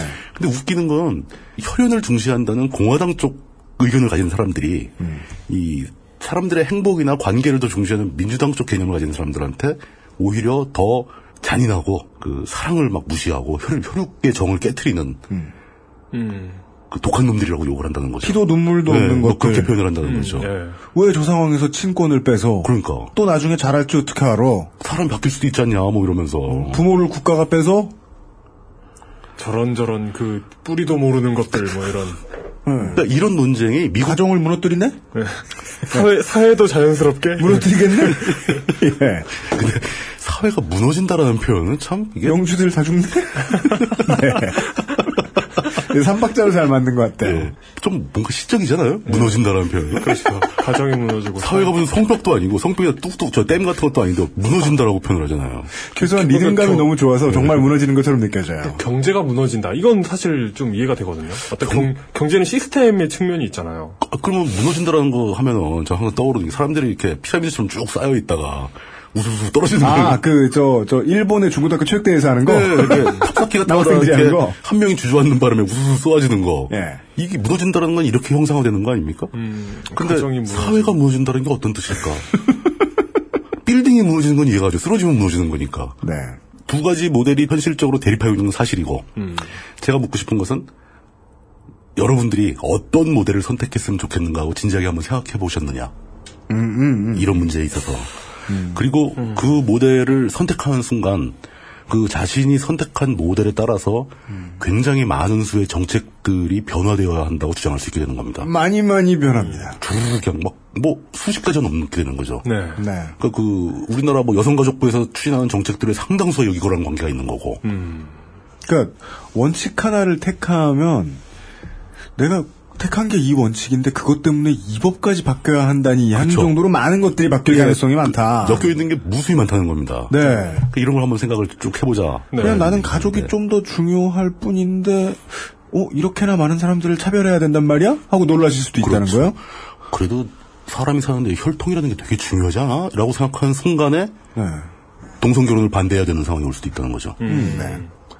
뭐 낙태에도 반대해야 되고. 아 이게 좀좀 엉뚱한 얘기일 수도 있는데 그 회사에서 벌어지는 가족 논쟁 있잖아요. 뭐예요? 우리는 가족 같은 아, 회사다. 그거, 그거? 네. 네. 그러면은 그 부하 직원들은 거기에 아, 무- 네 가족한테나 잘해라 이러, 이러잖아요. 네. 그게 그, 그 가족에 대한 논쟁도 이렇게 시점을 달리해 보면 윗사람과 아랫사람이 이런 형태로 시점을 다르게 가지고 있는 거네요. 그렇죠. 그래요. 아, 가족 같은 사회는, 아니, 회사는, 네. 가족 같은 회사는 저 원래 일본 사람들이 주창한 개념인데, 그뭐 평생 고용 가능해, 가능하게 했- 했던 시절에, 네 네. 우리 한 번 뽑은 직원 늙어 죽을 때까지 케어한다. 네. 네, 그렇죠. 그 사람은 자기 사명을 다해서 충성을 한다. 네. 네. 그 이거 가족 같은 거죠. 회장은 아버지. 자식도 뽑아줘. 어. 나중에. 나중에 이 사람 저 하고 나면 자기 그 자- 자식 대학 나와서 데리고 와봐 뭐 이렇게 또 뽑아주고. 네. 그럼 이러면 가족이라고 불릴만 하죠. 음. 그 개념 깨진 지가 언젠데. 음. 아직도 가족 얘기를 하고 있어. 그, 그리고 저는 이용이 한 얘기가 얼핏 이해는 안 되는 게, 네. 그 남경필 도지사 아드님이나 박희태 씨가 이야기하는 가족은 가족 같아서. 주지육림이잖아요. 그거는. 음. 네. 그건 가족이 아니라 하렘. 그 소돔과 고모라. 오- 오랜만에 등장하네요? 네. 네. 아이, 그 가족은 아닐 거 아니야. 공화당이 그렇게 상승을 올 리는 없어요. 아, 공화당 굉장히 경건한 사람들이에요. 네. 그런 거. 아미씨라니까. 예, 네. 저희들 뒤에서 무슨 짓 하는지 모르지만 앞에서는 굉장히 경건하게 얘기하죠. 네. 네. 어, 근데 이 두 가지 문제의 선택의 기로가 사실 우리나라에선 몇십 년 전만 해도 압도적으로 혈연이 중, 중요하고 권위적인 가부장, 가부장제가 그냥 사회 핵심 가치였어요. 안 그럴 수가 없었어요. 그런데 그게 굉장히 빠른 속도로 바뀌기 시작했다는 거죠. 현실적인 문제 때문에. 음. 그 현실적인 문제가 뭘까요? 도시화입니다. 저는 아. 그걸 도시화라고 표현을 합니다. 네. 우리가요, 오늘 얘기는 고등학교 다닐 때 가장 우습게 보는 에, 쉬어가는 시간이 있어요? 뭐 어, 수업 시간에 네. 예. 윤리 시간, 음. 사회문화 시간. 옆에 이렇게 칸쳐가지고 따로 있는 거. 예, 그래서 이, 저 대학교 가려고 하던 때만 해도 함부로 꿀 빤다고 사회문화 선택하지 마라. 한 문제 틀리면 좆된다. 다 만점 받으니까. 예, 예, 예. 저, 그런 어, 이야기를 해주시는 분들이 많은데. 저 때도 그랬죠. 네. 저 뭔가, 피해, 전 피해가려고 세계지리를 그래야 돼요. 예. 나, 나도 그래서 기사했거든요. 예. 네. 아, 이 사람들. 어, 그런, 이 매우 중요한 이야기임에도 하나도 귀에 안 들어오는 사회문화 수업 시간 같아요? 어, 재밌잖아, 그래도. 도시화랍니다. 네. 산업화래요. 네. 그 얘기를, 어, 광고를 듣고 와서 해보죠. 예. 네. XSFM입니다. 바른 선택, 빠른 선택. 1599, 1599에서 알려드리는 대리운전 이용 상식. 대리운전을 이용하시면서 기사님에게 반말을 하거나 무례하게 대하시면 안 됩니다. 고객이 비합리적인 행동을 하면 기록에 남아 향후 대리운전 이용에 불편함을 초래할 수 있습니다. 서비스를 편안하게 이용하는 가장 값비싼 요금. 당신의 에티켓입니다. 바른 선택, 빠른 선택. 1599, 1599에서 전해드렸습니다. 바른 선택, 바른 선택. 1599 언제까지나 마지막 선택. 아로니아 진. 다음, 다음 대회에서는 그런 일이 없겠네요, 그러면. 음. 그죠. 저희들이 쉬는 시간에 네, 오늘의 게스트 분께 여쭤봤는데, 네. 네. 우승자도 그렇고, 오늘 아주 준우승자분도 그렇고, 반드시 우승해야겠다는 생각으로 멍을 때리셨대요. 그 목적이 있는 행동이었다는 거잖아. 보통 어려운 일이 아니죠? 그, 꼭 우승하고 말겠어라는 생각으로 멍. 일정한 심박수를 유지하면서 아무것도 하지 않는다. 그럴 때는 무슨 그, 뭐, 뭐, 왕좌의 게임 같은 거 초고를 머릿속에 생각해놓고, 그게 머릿속으로 막그 관계를 전개시켜 나가면 되지 않을까요? 그러다 흥분해요. 아, 흥분하지, 그럼. 아, 죽으면 어떡해, 이러면서 막. 상상하는데 머릿속에 피해 결혼식이 나왔어, 이제. 가만히 있다가 막. 울고 막. 예. 아, 어떻게 해야 되나? 무슨 막 수학의 난제 이런 걸 알아가야 되나? 그, 그건 또 수학의 현지를 풀어버리면 기뻐가지고 막 날뛸 거 아니야. 맞아. 안 풀려도 안 풀리면 안 풀린다고 짜증내고. 아, 그렇구나. 아이고요. 세상에서 가장 어려운 일을 하신 분을 모셨네요. 이 수학적 자체 모습을 내포한 행위 같아. 네. 아, 오늘 저는 잘 섭외했다. 안 그래도 이 철학적인 질문을 던지고자 하는 에피소드였는데, 네. 아, 가장 어려운 아, 철학적인 스포츠의 우승자를 모셨어요. 예. 아, 준우승자를. 네. 어, 다시 도시화 문제로 네. 넘어가 보겠습니다. 서구 선진국도 마찬가지고 우리도 마찬가지인데 근대 사회로 접어들면서 발생한 가장 큰 변화가 바로 도시화죠. 네. 뭐 예전에도 물론 도시가 없었던 건 아닙니다. 뭐 웨스테로스에도 킹스랜딩이 있고 다 도시가 있었지만 현대 사회 개념의 도시는 없었죠. 네. 그래서 도시를 뭐라고 해, 뭐라고 정해야 되나요? 그냥 도시죠 뭐. 가족이 모여서 가족 단위가 모여서 어떠한 지식을 나누고 외부로부터 서로를 보호해 가면서 일을 해야 할 가족 단위의 집단 따위는 전혀 필요 없는 곳. 각 개인들이 필요한 곳. 이라는 특성을 가지고 있겠죠. 도시, 무수히 도시가. 많은 파편화된 개인들만 필요한 곳이죠. 도시는. 오히려 가족은 방해가 되죠. 도시 입장에선. 우리 사회는 70년대를 거치면서 이 도시화 과정이 굉장히 빠르게 진행이 됩니다. 지금 현재 우리 인구 5천만으로 잡았을 때 서울 경기 지역이 2천만이 넘죠. 어, 예, 그렇죠. 네, 예. 2천만이 넘죠. 서울 경기 인천 하면에. 예, 그 서울 경기 인천 지역 말고도 전국적으로 네. 도시와 농촌을 구분했을 때 도시에 거주하는 인구가 70%가 넘는다고 하는데 제가 통계 수치를 최근 걸 잘 못 찾았어요. 또 최근 더, 더 올라갔을 겁니다. 네, 네. 한국에서 뭐 도농 인구 대비의 엄청난 격차를 모르시는 분들은 뭐, 없겠죠. 그건 뭐 다, 뭐, 보시면 아실 테니까. 네, 시골에 네. 진짜 사람 없고, 서- 뭐, 도시에만 다 사람이 몰려 있는. 그렇죠, 예. 그런 건 뭐, 뻔하죠. 우리 사회는 그전에는 전통적인 농경 사회였고, 이렇게 그 전통적인 농경사회가 해체되고 도시화가 집중되는 과정에서 가장 크게 변화한 게 바로 가족 개념입니다. 음. 예. 구한말까지만 해도 우리나라 해방 이후까지도 그랬죠. 해- 전통적인 대가족 시스템이 농경을 기반으로 거의 전국적으로 다 유지가 됐었죠. 도시라고 해봐야 몇 개 큰 데밖에 없고. 네. 사실 거기는 저 어떻게 보면 모계사회 전통까지 어지간히 살아 있었어요.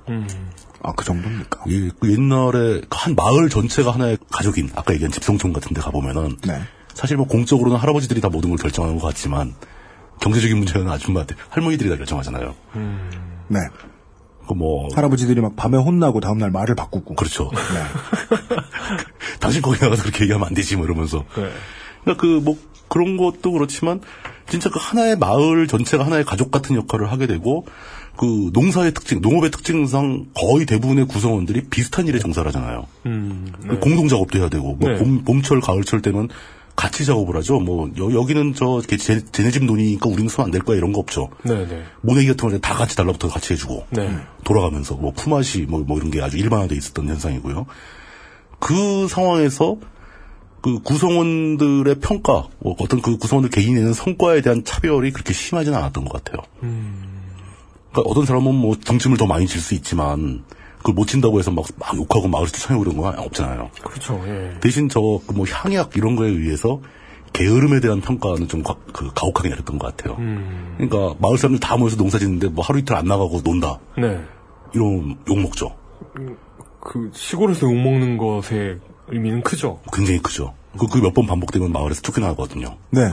못 돌아오죠. 못 돌아오죠.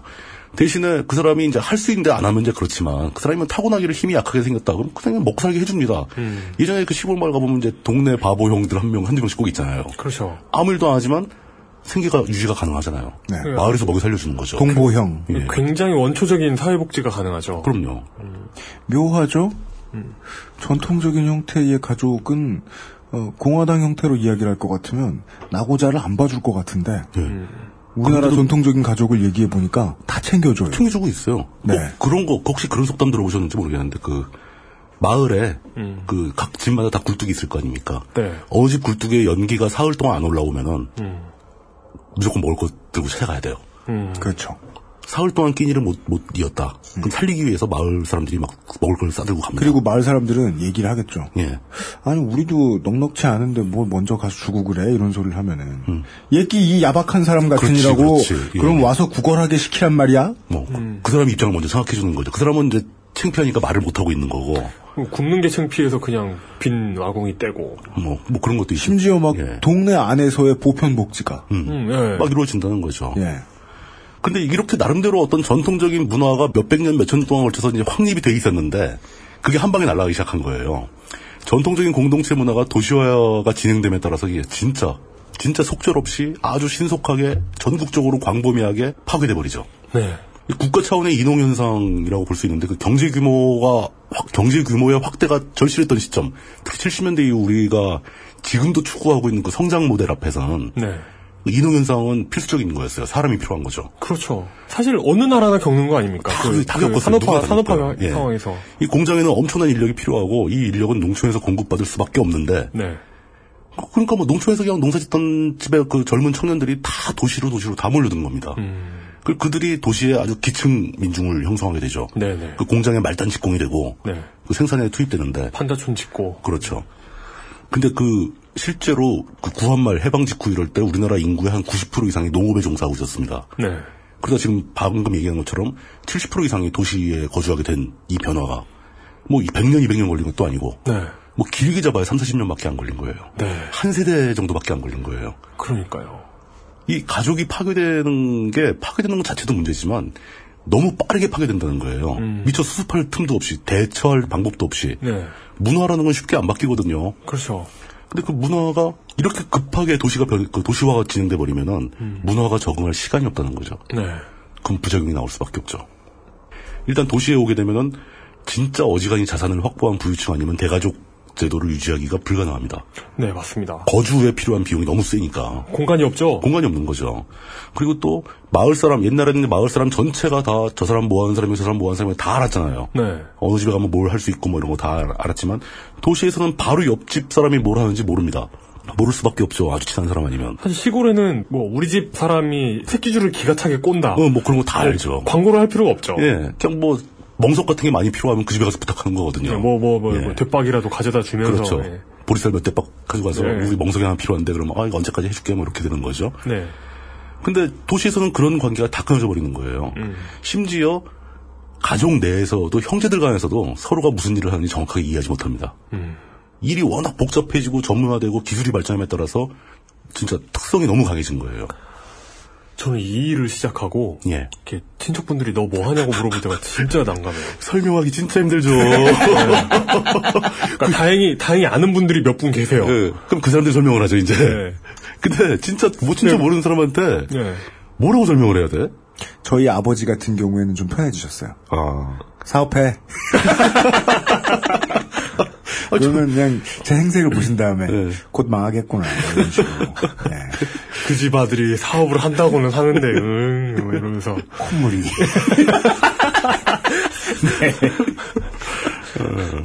그 이런 식으로 가족이 파괴되고 막 개인이 파, 개인의 파편화가 막 진행되면서 네. 전통적인 가족 제도가 붕괴하고 이런 게 너무 빨리 일어나 버리니까 사람들이 정신을 못 차리는 거예요. 음. 네, 네. 그러니까 문화적으로 적응할 시간적 여유가 안 주어지는 거고 그러다 보니 결, 결- 결정적으로 가족 개념이 파괴돼 버린 거죠. 사실은. 뭐 대치할 뭔가 대안을 마련하기 전에 그냥 파괴돼 버린 겁니다. 네. 한때 뭐 핵가족이라는 말이 되게 유행을 했었는데 아까 처음에도 얘기 나왔지만 핵가족을 넘어서 이제 개인 가족 시대가 돼 버린 겁니다. 네. 개인 가족은 형용 모순이에요. 개인이 무슨 가족입니까? 개인은 개인이지. 음, 개인 가구면 가능하겠다. 그래서 개인 가구, 개인 가구는 갑니다. 집에 혼자 살면 개인 가구죠. 네. 그건 가족이 아니죠. 네. 이게 어떤 문제를 또 유발하게 되냐면 대가족 체제에서는 무슨 문제가 발생해서 가족의 구성원이 한 명 사라졌을 때 사고로 죽거나 음. 네. 병이 걸려 쓰러지거나 네. 했을 때 대체할 인력이 항상 있습니다. 음. 그러니까 엄마가 뭐 어떻게 잘못됐다. 누나 누나가 동생들을 길러주죠. 네. 뭐 아빠가 뭐 잘못됐다. 그럼 삼촌들이 우리 집 농사를 대신 지어주고 네. 애들 길러주고. 애들 다 길러주고 마을이 카바를 해준다는 거죠. 대가족이. 네. 근데 도시에서는 그게 불가능하죠. 음. 맞아요. 드라마 환상의 커플이 그런 얘기예요. 예. 예. 그 오지호 씨가 그 형네 가족이 예, 교통사고로 가가지고 예. 어. 조카 셋을 길러주다가 음. 큰 부자 여자를 만나서 잘 됐다 뭐 이런 얘기거든요. 네. 그건 굉장히 교훈적인 드라마네요. 군대 있을 때는 남자애들이 그런 얘기 제일 좋아해요. 아저씨들의 신데렐라 스토리. 뭐 하여간 네. 도시의 그 핵가족, 개인가족에서는 부모 중에 하나가 이혼 등의 사유로 사라지게 되면은 그 가족 자체가 기능이 마비돼 버리는 거예요. 음, 네. 대, 대안이 없잖아, 대안이. 그런 가족, 그렇게 막 기능이 마비된 가족을 우리가 별로 좋은 말은 아니지만 흔히 결손 가정이라고 부르죠. 그게 이제 그 이야기가 그 결손가족이라는 단어가 예.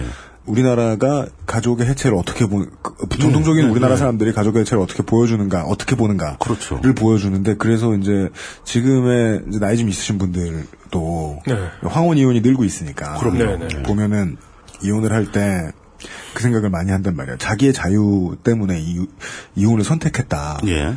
사실을 못 받아들여요. 자기가 잘못하는 줄 알아요. 그게 잘못이라고 생각을 해요. 어쩔 수 없이 하게 되었다. 그러나 자랑스럽지 않다. 음, 다 아, 그러니까 누가 자랑하랍니까? 근데 있을 수 있는 일이라고 스스로도 잘 받아들이질 못해요. 그게 문제죠. 네. 지금 저도 결손 가정이라는 표현에 문제가 있다라고 표현을 말을 한게 네. 과연 뭐가 정상이고 뭐가 비정상이냐는 거죠. 이런 것에 대한 논의는 예. 지금 우리나라 시골에서 예. 역설적으로 시골에서 굉장히 활발하게 이루어지고 있고 어, 그럼요. 시골에서는 오히려 네. 더 그래요. 네, 사람이 상- 다 빠져나가 버렸으니까. 상당한 진전이 있습니다. 예. 어머니 아버지 모셔오라는 말을 공문서에서 쓰지 않아요. 예. 시골이 먼저 그게 예. 되겠네요. 예. 사람이 너무 많이 빠져나가다 보니까 오히려 조손 가정이라는 말도 이- 생겼죠. 음, 그러니까 할머니, 할아버지, 할머니나 할아버지와 같이 사는 아이들. 도시는 그게 안 돼 있어. 아니, 제가 그, 우리 저 처남네가 둘째를 낳아가지고, 네. 금방 전에 난 거예요. 근데 언니가 여섯 살이에요. 예. 그 유치원에 체육대회 할 거 아니에요. 예. 그러면 뭐 꼭 부모님이 안 나와도 되잖아요. 근데 도시에서는 다 나오라 그래요. 아니, 무조건 나오라고 그래요. 반드시. 근데 예. 둘째 방금 태어났으니까 네. 초등학교는 예, 어떻게 이거 나와? 애, 애 붙들고 있어야 될 거 아니에요. 그거 어떡하냐? 못 나가지. 우리가 갔죠. 삼촌, 삼촌이 나가야지. 갔어요. 갔더니 세상에 이승의 지옥이 있다면 유치원 체육대회인 거예요. 그리고 실제 지옥이 있다면 영원히 유치원 체육대회를 하고 있겠구나. 그리고 우리는 계속 참여하겠구나. 강제로. 네, 오재미 계속 던지고 막. 뭐 1부는 유황지옥, 2부는 유치원 체육대회 뭐 이런 식으로 그렇죠. 지옥 레크레이션이 유치원 진행돼. 체육대회 할 때, 아, 유황이 언제 또 들어가지? 이러면서. 아, 이- 아, 차라리 유황 때가 나왔던 것 같은데 이러면서. 아, 그러네. 나는 멍 때리는 사람 못한다. 유치원 체육대회 하는데 죽을 뻔했어, 진짜. 이게 예비군보다 조금 더 힘들어요. 예비군하고 비슷한데, 정서적 공감은 예비군이 더 잘 돼요. 아, 왜지? 안 예비군- 가봐서 모르겠는데. 예비군은 네. 오히려 앉아가 잠을 잘 수가 있어. 음. 유치원 때 하면 그게 안 돼요. 해봐, 미칠 것 같아. 아, 게다가 자기 애도 아니구나. 생각해보니까. 자, 장모님이 되게 많이 다독여 주셨어요. 고생했다고. 얼마나 얼굴 또 표정에 써 있었으면. 그랬나 봐요. 송구스럽더라고. 아, 내가 얼굴로 못 감췄구나. 어, 그리고, 도- 아, 시골이 이런, 이런 그 가정의, 형- 가족의 형태에 대한 다양성 뿐만 아니라, 예, 예. 인종적 다양성에 대한 교육도 훨씬 더 활발하게 그러게 이루어지고 있어요. 말이에요. 아, 변화가 더 많이 됐으니까. 근데 그건 네. 어쩔 수가 없는 게 네. 변화가 피부로 느껴지면은 사람들은 적응을 해요. 네. 아까 제가 말씀드린 게 이렇게 급격하게 가족 개념이 해체했을 때 시간적 여유가 있었다면 우리는 적응을 했을 거예요. 새로운 가족 논리를 만들어내고. 근데 성소수자 문제에 대해서 깊은 이해를 가지고 있는 사람들이 도시에 더 많고 그렇죠. 다문화 문제에 대해서 깊은 이해를 가지고 있는 사람들이 농촌에 더 많은 이유가 설명이 되네요. 당연하죠. 아니, 농촌에 있는 시어머니들 얼마나 그 국제 결혼에 관대한데요. 네, 맞아요. 자기 며느리하고 얼마나 잘 지내는데요. 적응을 한 거예요. 네. 말도 금방 가르쳐줘. 그래 네. 막 이상한 말로 막 대화하면서 그래서 예, 그. 은행촌에 내려가면은 다개국어 가능한 노인네들 많잖아요. 네. 그 어지간히 합니다 진짜 노인분들도. 그 서로 그 사돈끼리 막 통화하고 예, 예. 이러니까. 근데 그뭐 하면 그런 게 가능해지는 것은 사람은 어떤 환경이든 적응할 수 있다. 네. 적응하면서 새로운 문화를 만들어 간다. 그렇게 되니까 우리는 우리가 기존에 갖고 있던 문화의 관점에서 비정상이라고 보이는 것들한테 함부로 비정상이라고 단정지어서 안 된다는 거죠. 음. 네. 그래서 저 아까부터 그 얘기 하려고 그랬어요. 네. 저 비정상의 정상화라는 레토릭은 얼마나 오만하고 이해가 부족한가. 그러니까 그걸 다시 과거로 돌리겠다는 얘기일 수도 있잖아요. 예. 그러니까 내가 이해 못하는 것을 내가 이해할 수 있을 때까지 족치겠다는 뜻인 거예요. 비정상의 정상화라는 말은. 그렇죠. 모든 위스키가 시바스 리갈이 될 때까지 아, 요즘에 그런 말 하면 안 되나? 왜 특정 상표를 홍보하는 거잖아. 아 하긴. 네. 그 요즘에 그 싱글 몰트 위스키가 유행을 해가지고 네. 몇 번 먹어봤는데 진짜 맛있어요. 얘기가 그리로 흘러가네요. 아, 다시 돌아갑시다. 예. 비정상의 정상화. 좋, 좋지 않다. 네, 싱글 몰트는 좋지 않다. 싱글 몰트, 싱글 몰트 위스키 단이라. 좋지 않다. 지금 듣고 계신 방송은 히스테리 사건 파일, 그것은 알기 싫다입니다. XSFM입니다. 처음 만나는 오프라인 모바일 축제 한국경제TV 주최 어플리케이션 박람회 앱쇼 코리아가 2014년 12월 12일부터 12월 14일까지 서울시 지하철 3호선 학여울역 세택에서 개최됩니다. 어플리케이션과 모바일 액세서리, wearable device 등 앱과 관련된 모든 제품이 총출동하는 국내 유일의 어플리케이션 전문 박람회 앱쇼 코리아. 효과적인 마케팅 방법을 찾고 계셨던 개발업체분들의 참여를 기다리고 있습니다. 앱 홍보는 물론 방송 출연의 기회까지 얻을 수 있는 절호의 찬스 놓치지 마세요. 자세한 사항은 검색창에 앱쇼를 쳐보세요. 그렇게 결손 가정이라고 불리우는 그 가족의 기능이 마비된 가족에서 태어난 사람들이 문제가 있는 건 사실입니다. 어떤? 예, 그러니까 제대로 된 가족 관계를 경험해 보지 못하는 거죠. 공화당 개념의 가족이든 예, 민주당 예, 예. 개념의 가족이든 간에 어쨌든 간에 어쨌든 간에 그 예. 가족을 경험해 보지 못한 사람들. 그러니까 아, 이 개념을 최소한도로 설정을 해야 이게 어긋남이, 정치적 어긋남이 없겠네요. 그렇죠. 사람 옆에. 음. 네, 내 옆에 사람들. 이 사람- 충분치 않았다. 어, 사람들이 좀 많아야 되는데 네.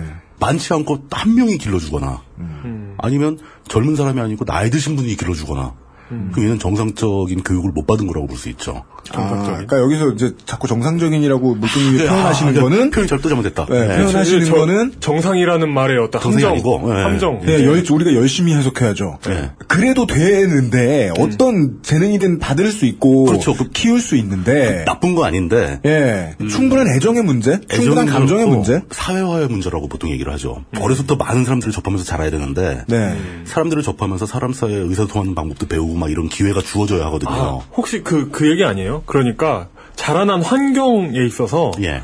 환경, 자라난 환경에 있어서 어떤 배경으로 봤을 때 소수자가 되는, 그렇죠, 그렇죠. 소수자가 되는 거죠. 예. 그러니까 이 사람들이 자라나는 환경이 특이하게 되면은 음. 이 사람은 소수자가 되는 거죠. 다수가 알고 있는 걸 뭔가를 모르게 된다는 겁니다. 물론 그것도 비정상은 아닙니다. 절대 죄가 아니에요. 네. 죄도 네. 아니고 뭐 그런 얘기 있죠. 흔히 폭력 부모 밑에 자란 아이들이 다시 폭력 부모가 될 가능성이 높다. 이거는 입증되는 사실이에요. 하지만 그게 그 아이의 잘못은 전혀 아니라는 거죠. 물론 네. 어떤 시점에서는 본인의 잘못이 아니라고 해석해 줄 수도 있지만 단죄를 받아야 할 수도 있긴 아, 하죠. 물론 그 행동에 대한 책임은 져야죠. 네. 행동에 대한 책임은 져야 되고 되지만 심지어 그런 생각까지 하는 사람들이 있어요. 유전적으로 문제가 있는 거 아니냐. 폭력 부모 밑에서 폭력 아이, 아, 자, 아이 자라는 아이가 또 폭력 부모가 되는 거 보면 저 집안은 피가 나 피가 문제가 있나 보다 이렇게 생각하는 사람 경우도 있는데 그, 그 미국 그 NRA, National Rifle Association. 예, 예, 예, 총기. 예. 그 NRA의 논리잖아요. 뭐요? 미국의 조상들은 그 사- 총으로 살육을 하며 나라를 세웠기 때문에 총기 사고가 많은 건 당연하다. 그런 거 뭐 유전적 유전자에는 그런 거 없어요. 그런 게 생물학적으로 있을 수가 없어. 네.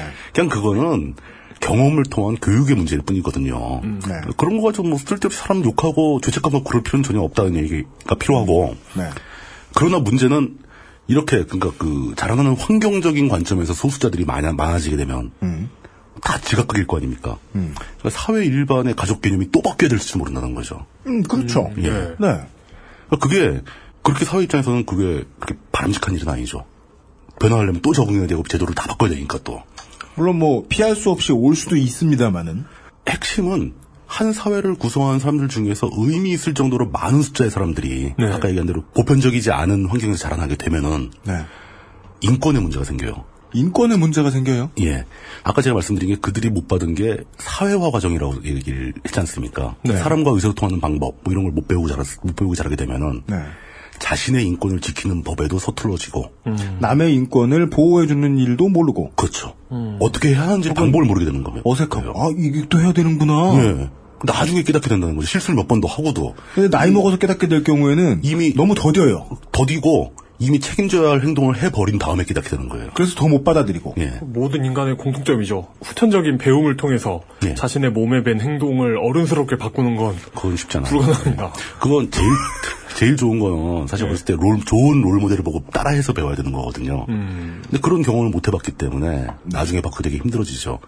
이런 상황으로 이런 추세가 이렇게 가게 되면은 가장 심각한 문제는 사회 전반의 인권 수준이 낮아진다는 거죠. 네. 피해받고 고통받고 어떤 그 상처받는 사람들이 늘어나게 되는 거예요.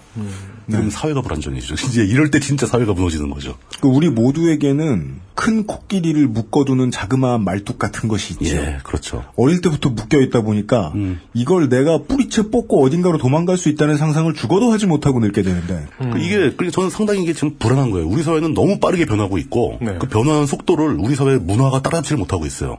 사회 변화, 사회 구조의 변화를 갖다가 부드럽게 받아들일 수 있을 정도로 문화가 변화하면서 따라오지 못하고 있는 상황이다. 네, 네. 라고 보고 있는 거예요. 다른 나라들도 많이 그럴 것 같긴 한데 엄청나게 많이 그러죠. 그 이 문화 지체 현상이라는 게 일부의 예. 얘기가 아니고 모든 그렇죠. 사람들이 어떤 부분에서는 상당히 지체해 있다. 예.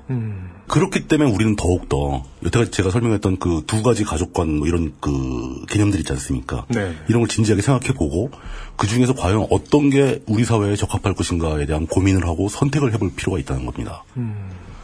전통적인 가족의 개념을 중시하고 혈육관계 중요성을 강조하는 것도 일리는 있어요. 권위주의적 가부장체제를 강화하자고 주장하는 것도 전적으로 틀린 말은 아닙니다. 네. 반대로 가족관계 자체보다는 그 구성원 개인들의 인권을 더, 더 생각하고 그 사람들의 행복에 더 집중하는 것도 굉장히 필요한 관점이거든요. 네.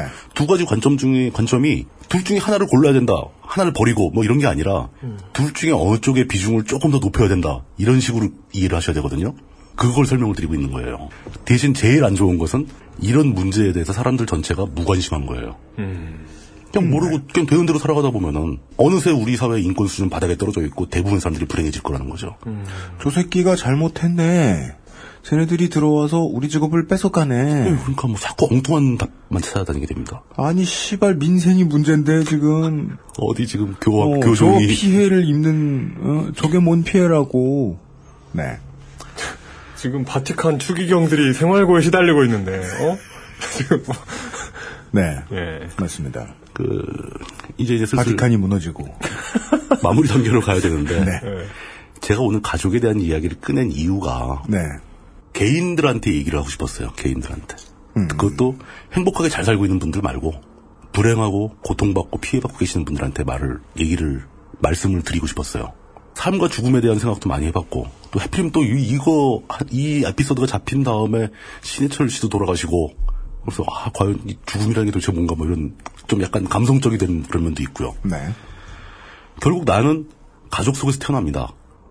근데 뭐 가족 속에 태어났다고 해서 네 가족이 나한테 어떤 특별한 의미가 있는 것인가? 라는 생각도 해봤어요. 아니라는 거죠. 그냥 우연이에요. 음. 제가 고른 이 가족을 제가 선택한 게 아니잖아요. 네. 그럼 이 가족이 풍요롭고 안락하고 이런 가정일 수도 있지만 네. 진짜 완전히 엉망진창이 돼버린 사람한테 태어날 수도 있는 거 아닙니까? 그거 제 선택이 아니니까 저는 거기에 책임이 없다라는 거죠. 지금 물뚱님이 사모님하고 따님한테 지긋지긋하다 이런 말씀 하시는 게 절대 아니고요. 여기서 저란 일반적인 나. 예, 그렇죠. 여러분들입니다, 여러분들. 여러분들. 모두는 각자가 네. 태어난 가족에 대해서 책임질 게 하나도 없어요. 그냥 우연히 태어난 거잖아요, 거기에. 네. 태어나기 전에 뭐 선택하셨다면 모를까. 자기 태어날 걸 선택하는 사람이 어디 있어요. 네. 이러, 이러다 있는 거 아닐까? 알고 보면 전생에 나라를 구하거나 그럼 위에서 찍어주는 거 아닐까? 아, 그 하느님이 드래프트 픽을 통해서 네, 우리가, 네. 우리가 기, 억하지 못하는. 어, 기억만 지우고 나온 거 아닐까? 그, 네. 그 위에서 보면서 아 저 모르는 소리 하고 있네 뭐 이러, 이러고 있는 거 아닐까? 아, 자동차 경매처럼 이렇게 정자가 지나가다가 이번 애기는 어디 어디 어디 얼마 얼마 예. 아니면 천국에서 시험을 열심히 봤는데 되게, 네. 되게 못 봐가지고 아, 커트라인 낮은 벼락고사 예. 뺑뺑이 예. 우연히 태어난 거니까 그 가족에 대해서 제가 무슨 그 여러분 모두가 우리 모두가 책임질 거나 뭐 이렇게 진짜 아 이건 어쩔 수 없는 천형 같은 것이다라고 생각할 필요가 있겠느냐. 천형 예, 그냥 가볍게 생각할 수 있다. 뭐 그런 거 있고요. 어차피 나 내가 죽을 때도 이 가족들하고 같이 또 죽어야 되는데 네. 최소한 태어나는 것은 내 마음대로 고르지 못해도 죽는 자리는 마음대로 고를 수도 있습니다. 어떻게 살아가느냐에 따라서 죽을 때 내 옆에 있을 가족들은 내가 고를 수 있어요.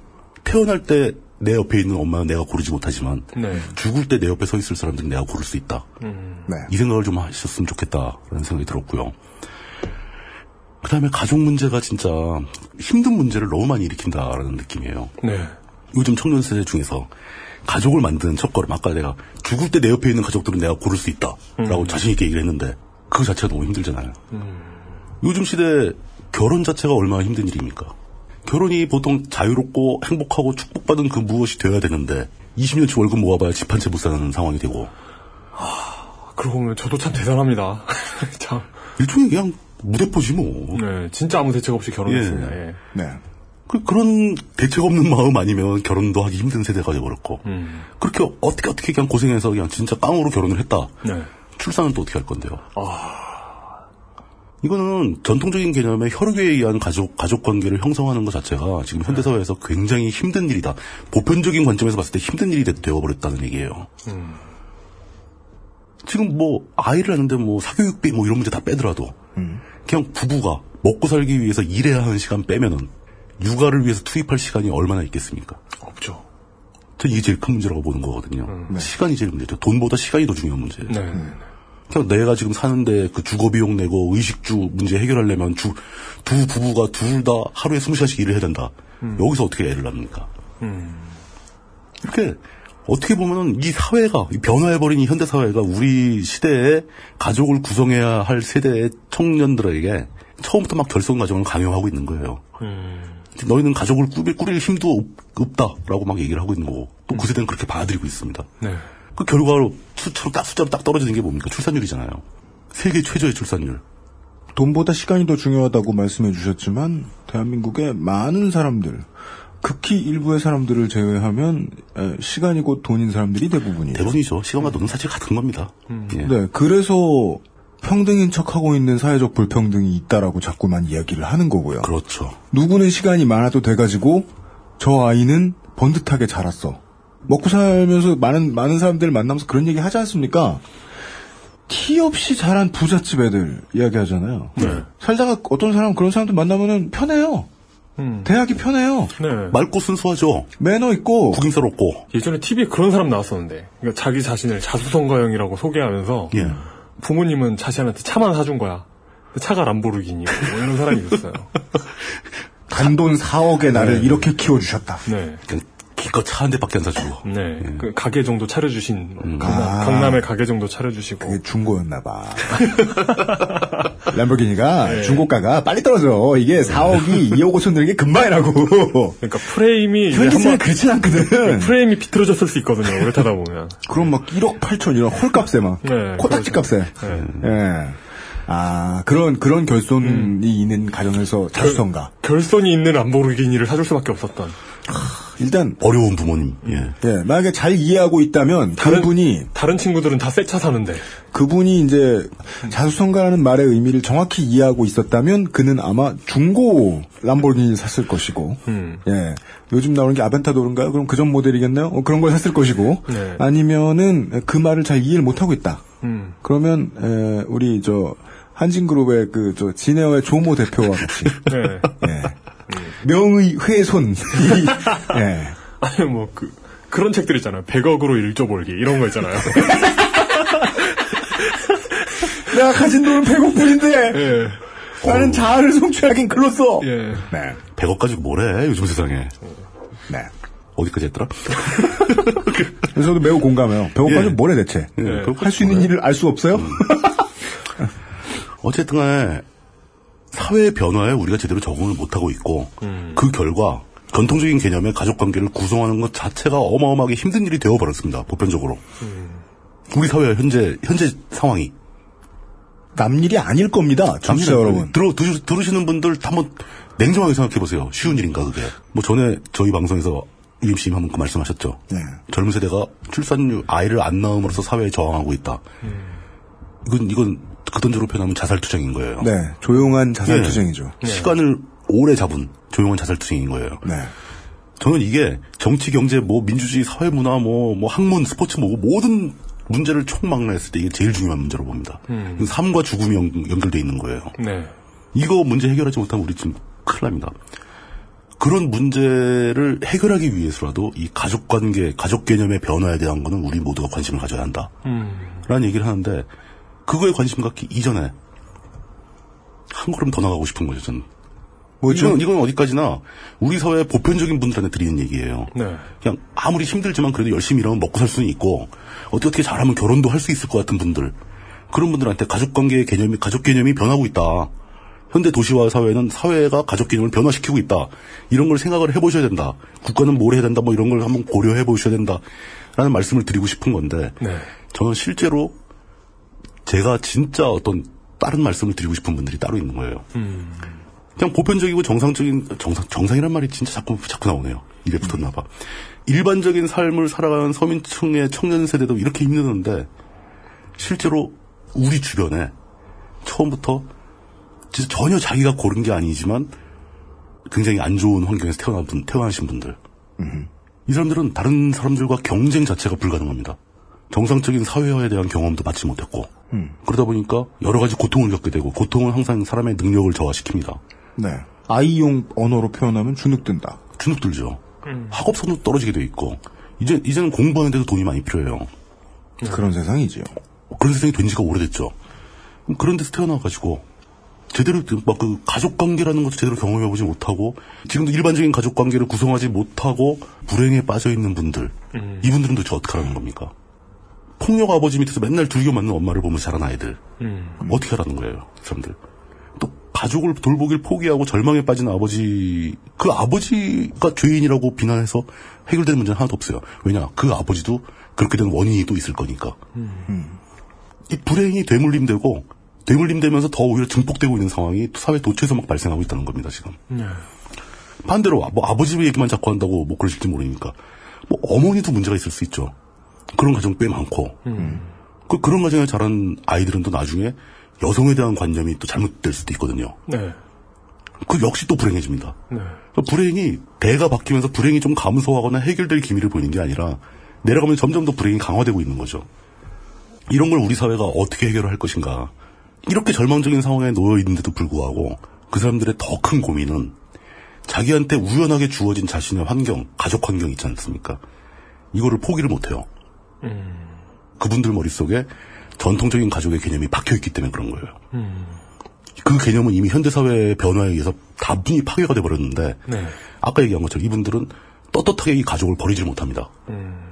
왜냐? 그래도 내 아버지인데, 그래도 내 엄마인데, 가족 관계를 끊지 못해요. 일부 막 돌발적으로 젊은 시절에 가출을 해버릴 수도 있고, 네. 그렇지만 결국 다시 돌아옵니다.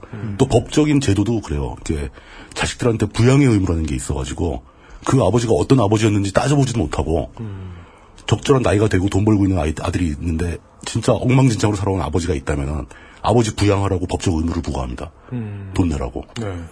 아직 제도가 미비한 거죠. 제도가 미- 안, 안 바뀐 거죠. 과거의 개념에 따른 제도를 갖고 있는 거죠, 우리는. 그 고생을 한 자식이 부모에게 소홀할 때 걷다 대고 불효자라고 말한다면 그건 시스템의 이해가 부족한 거죠. 부족한 거죠.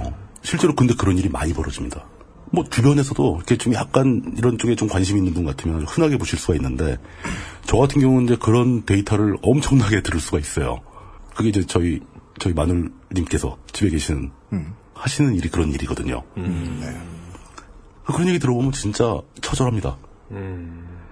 이런 분들한테 과연 우리 사회가 무엇을 해줄 수 있는가를 고민하기 이전에 지금 그건 뭐 사회가 어떻게 변하고 제도가 바뀌고 이런 건 뭐 한참 뒤의 얘기잖아요. 그렇죠. 예. 그런 그리고 얘기- 그분 개인이 뭘 잘못했느냐를 분석해드리기 이전에. 네, 그런 거 이전에 지금 당장 제가 그분들한테 해드릴 수 있는 말씀이 무엇이 있을까를 생각을 해본 겁니다. 그냥 저는 해줄 해드릴 수 있는 게 아무것도 없잖아요. 우리 저는 그냥 얘기밖에 못하는 겁니다. 말밖에. 네. 제가 뭐 찾아가서 돈을 드릴 수도 없고.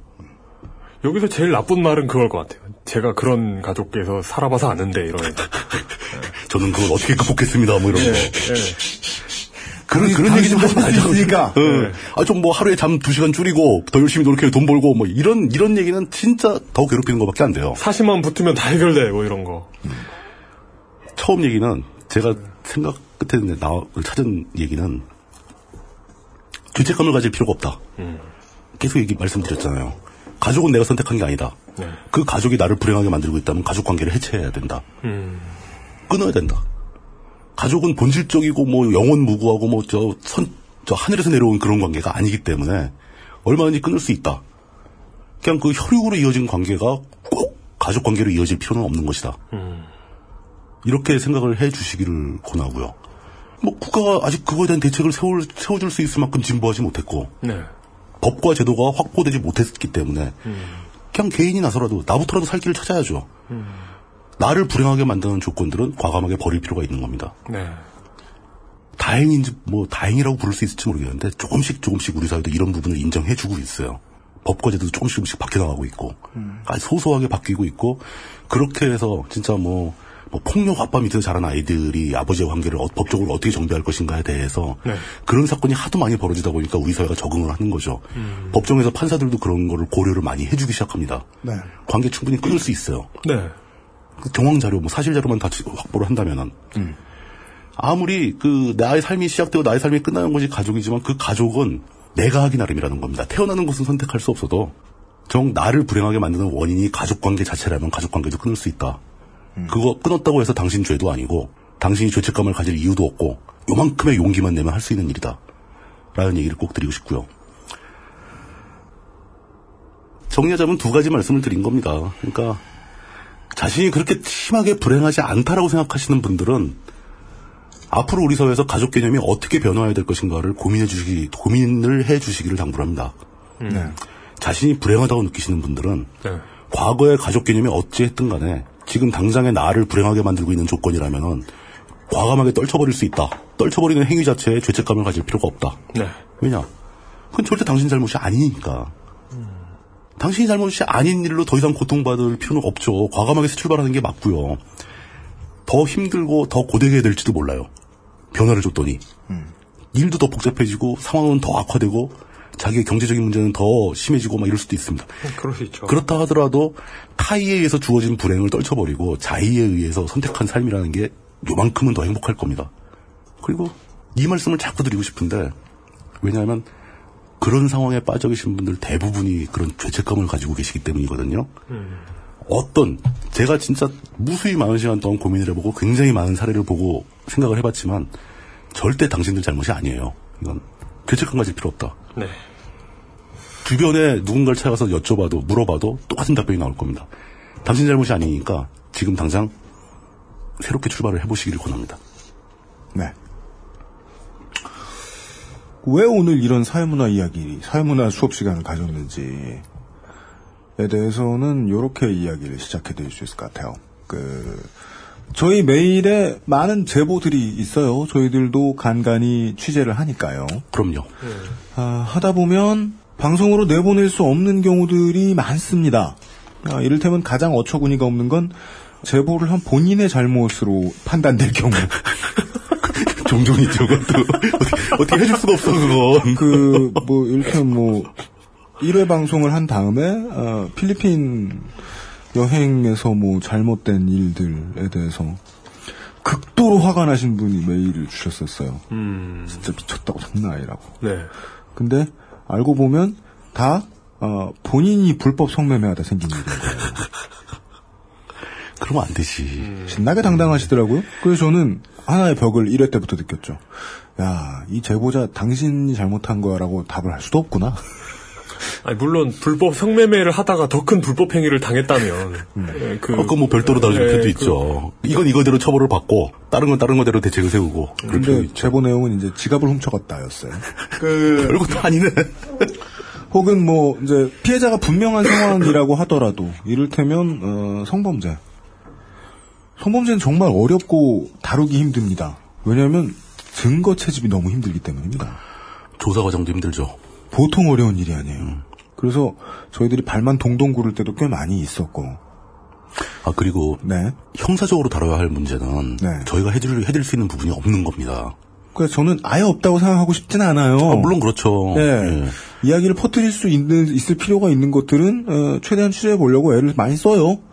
그러다 보면, 에, 많은 분들이 메일을 주시는데, 그 와중에는, 자기 개인사에 대한 이야기를 해주시는 분들이 있어요. 네. 읽다 말고, 일단, 저는 이제, 업무로 생각할 때는, 이거 방송도 나갈 수 없는 건데, 왜 메일을 주셨을까? 하는 궁금증이 일단 건조하게는 생기고, 음. 두 번째로는 어, 인지상정으로 이런 생각이 들죠. 주변에 말할 곳이 없구나. 네. 뭐 당연한 이분들이 얘기죠. 예. 네. 말할 곳이 없구나. 음. 보고 있으면 아주 나빠요. 보통 상황이 아니에요. 이런 마음이 아파서 읽기가 힘들 정도로 네. 나쁜 상황이 네. 됐다는 거죠. 상상, 상상하기 어려울 만큼 예. 고통을 겪는 분들이 많이 계시죠. 네. 왜 자꾸 어, 오늘 하루 종일 물뚱님께서 끊어야 한다라고 말씀을 드리느냐? 일단 이야기가 불행한 가정을 상정했기 때문이고요. 그렇죠. 저희들이 이야기를 이렇게 잡게 된 이유는 여기서 불행하다는 건 그 아마 대다수의 치- 그 청취자분들이 이렇게 체감하지 못하는 정도로 불행한 걸 말씀하시는 걸 거예요. 굉장히 심각한 그건 뭐 불행입니다. 알 수는 없습니다만은 불행이라는 건 무조건 개인의 종이가 옳잖아요. 그렇죠. 예. 내가 불행하면 불행한 거잖아요. 내가 힘들면 힘든 거죠. 불행한 거고. 예, 법으로 굳이 비유하자면 친고입니다. 친고 이거는. 그렇죠. 예. 본인이 불행이 너무 불행하다고 생각하면 엄청난 불행인 거예요. 근데 그것을 주는 곳들을 찾아서 고민을 해봤더니 1차적으로는 가정인데 가족들. 네, 가족인데 알고 보면 최종적인 사회의 모든 압력과 압박과 부조리가 다 모여서 최종적으로 나한테 어떠한 반환경적인 요소들을 예. 마구 뿌려댄다면 그 최종 결과물이 가족일 거예요. 그게 실업, 실직일 수도 있고. 단순히 나빠진 노동 환경 때문에 각박해진 사회 분위기일 수도 있고. 저는 이런 걸 아까 뭐 시작할 때 말씀드렸습니다마는 우리 대학교 앞에 중국집 주인분하고만 대화를 나눠봤지만 그런 소소한 대화 사회가 만들어놓은 모든 부조리의 결과 가장 많이 나눌 수 있는 곳이 보통 가족일 경우가 많아요. 그 가족은 대화나 어떤 뭐 나- 많이 넘어가다 보면 뭐 물리적으로 뭐 폭력을 행사한다거나 그런 식으로도 발현되기도 하지만 처음부터 어떠한 부족함 그 가족 구성원 중에 누가 없다거나 그렇죠. 아니면은 가족 구성원들에게 꼭 필요한 것이 없어서 심리적인 불행이 발생을 하다 보니까 그것을 물동의 표현에 의하면 대물림 네. 하게 된다거나 대물림하면 증폭된다라는 거죠. 네. 방송 관련한 것이 아니더라도, 음, 사람들과 대화를 하다 보면은, 어떠한 영향이, 어리, 어렸을 적에 어떠한 영향이 이 사람으로 하여금 이 문제에 대해서 매우 무던하거나, 이 문제에 대해서 매우 악독하게 만들었을까를 생각하게 돼요. 그리고 다시 한번 보내주셨던 메일들 가운데서 너무나 힘든 가정 환경 때문에 내 삶에 지금 의미가 있는가? 여기에는 물리적인 삶과 죽음도 포함됩니다. 그러니까 네. 까지도 고민하시게 된다는 분들의 메일을 간혹 봤습니다. 100회 때 많은 분들의 질문을 받고, 어, 저도 이제 뭐 후회를 하다가 질문을 미리 말할 걸 그랬나? 그런 생각도 하고 그러다가 어떤 간절한 질문들에는 좀 질문이 아닐 수도 있어요. 질문의 형태가 아닐 수도 있어요. 하여간 어떤 대화 시도 청취자분들이 해주시는 어떤 것들 중에 꼭 답변해야겠다라는 느낌을 받는 그걸 이제 물통님이 골라주신 건데 퀴어 영화제 때하고 얘기가 비슷해서 그렇죠. 이야기를 저희들에게 화두를 던져주신 분들의 간절함과 고래 내몰린 느낌이 가- 너무 강해서 저희들이 좀 오늘도 좀 애둘러서 이야기하는 것처럼 들으셨을 수도 있겠어요. 그리고 그 티는 어디서 가장 많이 나냐면 물통님께서 가족을 버려도 된다. 당신의 책임이 아니다. 라고 여러 번 강조해 주신 데에서 반대로 좀 유추해 주시면 청취자분들이 이해가 좀 쉬우시지 않으실까 싶어요. 물뚝심송이 가족을 버리라 그랬다 뭐 이런. 예, 그게 아니라는 거죠. 어쩔 수 없어. 예. 그렇게 얘기했는데 뭐. 그러니까 아니 가족으로부터 행복도 받고 내가 가족을 행복하게도 해주고 네. 이렇게 되면 좋죠. 그렇죠. 좋죠. 근데 그게 너의 비정상 행동을 정상화하면 가족 행복 시대가 온다 이런 음. 어떤 이게, 이게 폭력이 되는 거잖아요. 네. 폭력. 자, 그 말은 정말이지. 들을 때마다 네. 다너 잘 되라고 따위의 소리로밖에 안 들리네요. 그렇게 해석되네요. 진짜로. 그러니까 예. 다더잘 되라고 내가 이렇게 때리는 거다. 그러면서. 네. 너의 비정상을 정상화할 거야. 그 말을 많이 듣고 산 음. 그것을 나에게 실천하겠죠 또 자신의 의지를 그 말을 나- 마- 나- 많이 듣고 산 나의 상처는 누가 낸 거냐? 내 잘못이냐? 내가 맞을 짓을 했기 때문이냐? 음. 이 부분에 대해서는 우리도 확신이 있죠. 저놈이 맞을 짓을 했다는 소리를 많이 하고 남에게 폭력을 많이 휘두르는 사람들은 정말 많이 맞아본 사람들입니다. 음. 그리고 그 말을 정말 많이 들어본 사람들일 거고요 그런 말을 하는 사람들이 얘기한 대로 맞을 짓을 할 사람이 맞아야 되면 맞을 짓을 하니까 때린다고 말하는 그 사람이 정말 많이 맞아야 돼요. 그런데 그렇게 반대로 가는 게 보통 저도 정의라고 믿는데 네. 그게 잘 실현됐으면 어, 우리가 오늘 방송을 할 일도 없었을 것이고 세상이 지금 같지도 않았겠지요. 다른 건 모르겠고, 저는 이 얘기는 꼭 하고 싶어요. 그왜 우리 사회는 무슨 문제가 생기면 꼭 책임을 개인한테 돌리는가? 암암리에 개인한테 책임을 지라고 압박을 가합니다. 그렇죠. 온, 온갖 제도와 관습과 뭐 이런 법을 통해서. 네, 근데 알고 보면 개인의 책임이 아닌 경우가 되게 많아요. 네, 거기에 대항할 수 있는 유일한 방법은 스스로 내 책임이 아니라는 사실을 깨닫는 게 제일 중요합니다. 네, 예. 네. 절대 내 잘못 아니다. 여기서는 무책임을 말씀드리는 게 아니에요. 본인이 본인을 위해서 최선을 다해 책임지는 모습을 보여주고 싶으시다면 어디까지가 내 책임인지를 매우 이성적으로 판단을 해주셨으면 좋겠다는 얘기였습니다. 그렇죠. 네. 죄책감은 또 사람을 굉장히 황폐하게 만드는 경향이 있어요. 네. 내가 죄를 지었기 때문에 이 온갖 고통과 불행을 감내해야 된다. 이건 아니라는 거죠. 네. 내 책임이 아니고 내 죄가 아닌데 왜 내가 죄책감을 느끼게 되느냐. 네. 황폐해질 필요가 없다. 끊고 정리하고 새 출발하자. 네. 그게 가장. 네 기초적이고 현명한 정치의 태- 정치적인 태도일 거라고 저희들은 믿습니다. 네 책임지지 않아도 될 때 책임지지 않아도 된다는 사실을 알고 예 아, 부담감이라든가 죄책감을 덜 가지시는 거 말이죠. 가족처럼 선택할 수 없는 환경에서 받은 상처가 있으시다면요. 이런 네, 극히 개인적인 이야기. 오늘은 많이 들어주셨다고 해도 어른과 불의 노래보다 더하게 이 몇 분, 뭐, 뭐, 몇십만 명, 몇백만 명 중에서 몇 분에게만이라도 남는 이야기였으면 좋겠다. 그 그런 몇 생각입니다. 분을 위해서 만든 한 얘기라고 생각해 주시면 좋죠. 그렇습니다. 예. 원래 휴가를 좀 드렸어야 됐는데 어, 쉬지 않고 나와주신 어, 물뚝노성 사회문화연구가셨습니다. 수고하셨습니다. 감사합니다. 수고하셨습니다. 예. XSFM입니다. 선택, 바른 선택.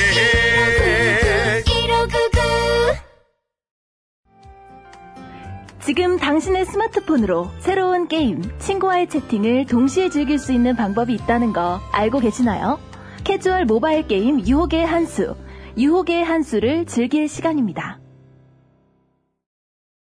의사소통 시간입니다. 금주의 의사소통. 100회 때 이야기를 지금쯤에나 할 수 있을 것 같네요. 음. 아, 100회 공개방송 하던 당일날, SJ용3674님이 사람이 너무 많이 왔다는 것을 탓해 주시면서 앞으로는 공개방송 하기 전에 문제 내세요. 답안에 시간, 장소 같은 거 숨겨 두시고요. 페르마의 마지막 정리 같은 거 문제로 내고 푸는 사람만 입장시켜야 할 듯. 어, 그러면은 그 학력이 올라가겠네요. 그렇죠. 맨사 정모가 맨사 정모가 열리고. 진행하는 저희가 가장 멍청한 네. 네. 그거보다는 쉬운 문제로 낼까 하는 생각도 하긴 했었습니다. 네.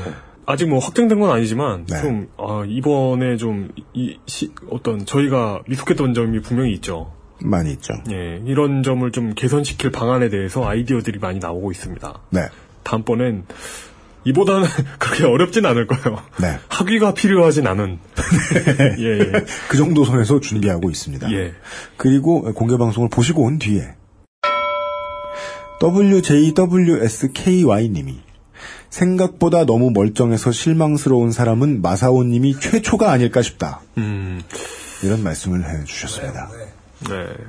일단 본인은 이유가 뭔지 모르고 있습니다. 네. 저기 앉아 있는데요. 네. 우리가 자리가 부족해가지고 에, 무대 위에 앉으셨던 분 중에 네. 에, 이용 허벅지 뒤에 앉아 계시던 분이 에,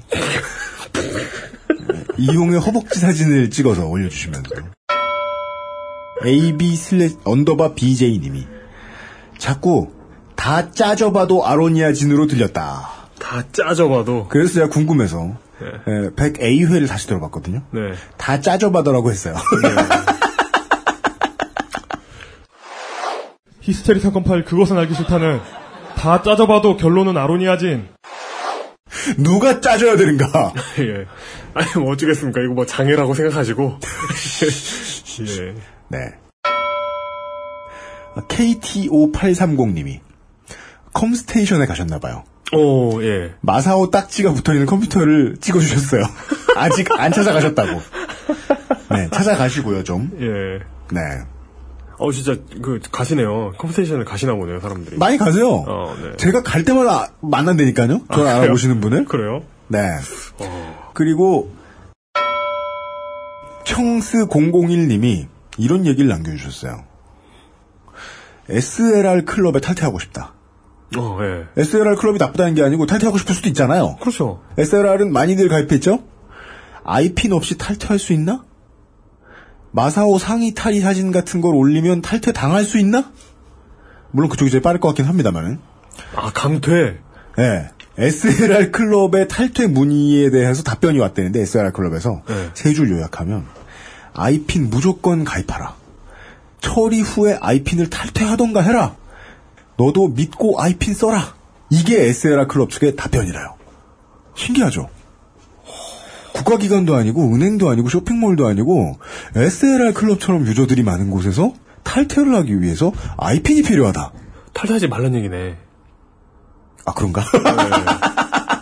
떠나지 마. 이게- 떠날 거면 네 개인 정보를 수상하겠어. 우리가. 그 탈퇴를 어, 너무 어렵게 하면 또 이것도 그, 그 약관 위반, 뭐, 뭐, 불공정 약관 뭐 이래가지고. 그러면- 이게 또 이슈가 몇 번 됐었잖아요. 아 가장 불공정하지 않게 어렵게 탈퇴하게 하려면 그러니까 탈퇴 메뉴 자체는 숨겨놓거나 탈퇴 자체는 쉬운데 네. 이제 그 아이핀을 만들어야 되는 정부가 이걸 뭐 음. 공정이나 이런 데서 제재할 명분이 없어지게 만드는 머리 잘 썼네.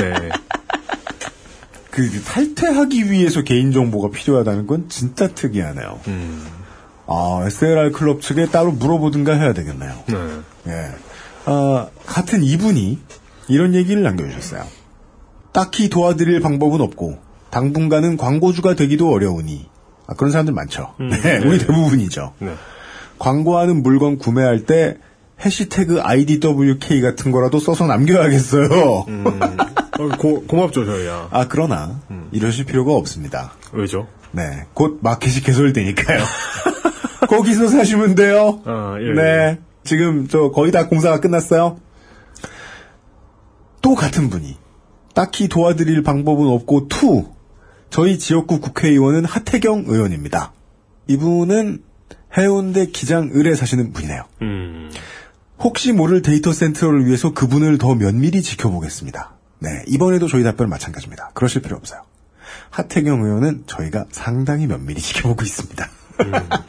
본인만 모르겠죠? 네. 네. 아, 저는 벌써 걱정이에요. 왜요? 이렇게 그 국회의원들이 뭐 이상한 짓 하거나 뭐 하여튼 좋은 일 하거나 기사가 뜨잖아요. 네.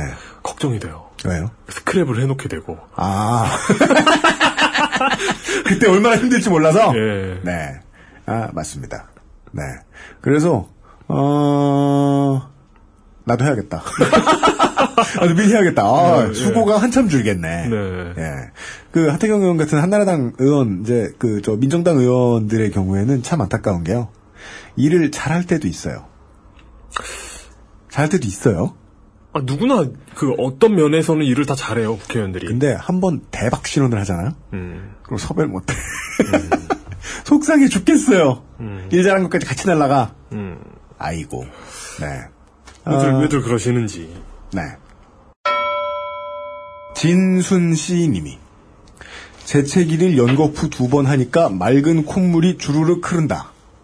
돈이라도 빌리러 나가볼까? 이런 언뜻 이해하기 힘든 논지를 펼쳐주셨어요. 뭐 술이 다 달아 있어야 되고 뭐 가시 찌그러진 것까지 합쳐져야지 그게 가능한데. 네. 그래서 그 위에 어, 무르투쿠스님께서 네. 맑은 콧물이 흐른다고 해서 아무나에게 돈을 빌려주진 않습니다. 근데 이 맑은 콧물이라는 게 생각을 해봤더니 어떤 분은 하얀 콧물의 그 오역이다. 그런데 저는 어떤 생각이 드냐면 맑은 콧물이라 맑은 어. 콧물이라는 게 어. 그러니까 씻지도 않은 거 아니에요 이분이. 네. 그래가지고 꼬질꼬질한데 음. 그, 그 콧물이 흐르니까 여기만 깨끗한 거예요. 코 아래만. 아 그래서 그런 뜻이 아닐까? 맑다는 느낌을 준다. 네. 저 모든 육체에서 거기만 맑은 거예요. 이런 문제를 고민하는 걸 멍 때린다고 하나요? 모르겠네. 그런 이야기들을 들었습니다. 페이스북과 트위터에 글 남겨주시는 많은 분들 감사합니다. 끝으로 이런 얘기. 작년 말부터 올 초까지 우리나라를 뒤흔들었던 일곱 글자 한 문장이 있었죠. 안녕들 하십니까? 였어요. 네. 열풍이 불었습니다. 역시 정치적으로 가장 큰 힘을 가지는 존재는 사람보다는 잘 주조된 한두 마디의 말. 음. 못 살겠다 바꿔보자. 살림살이 넉넉해지셨습니까? 이런 것 같은 거였더라고요. 박근혜를 구해주세요. 종북 세력 몰아내자. 그렇죠. 예. 영주들을 다 죽는다. 네.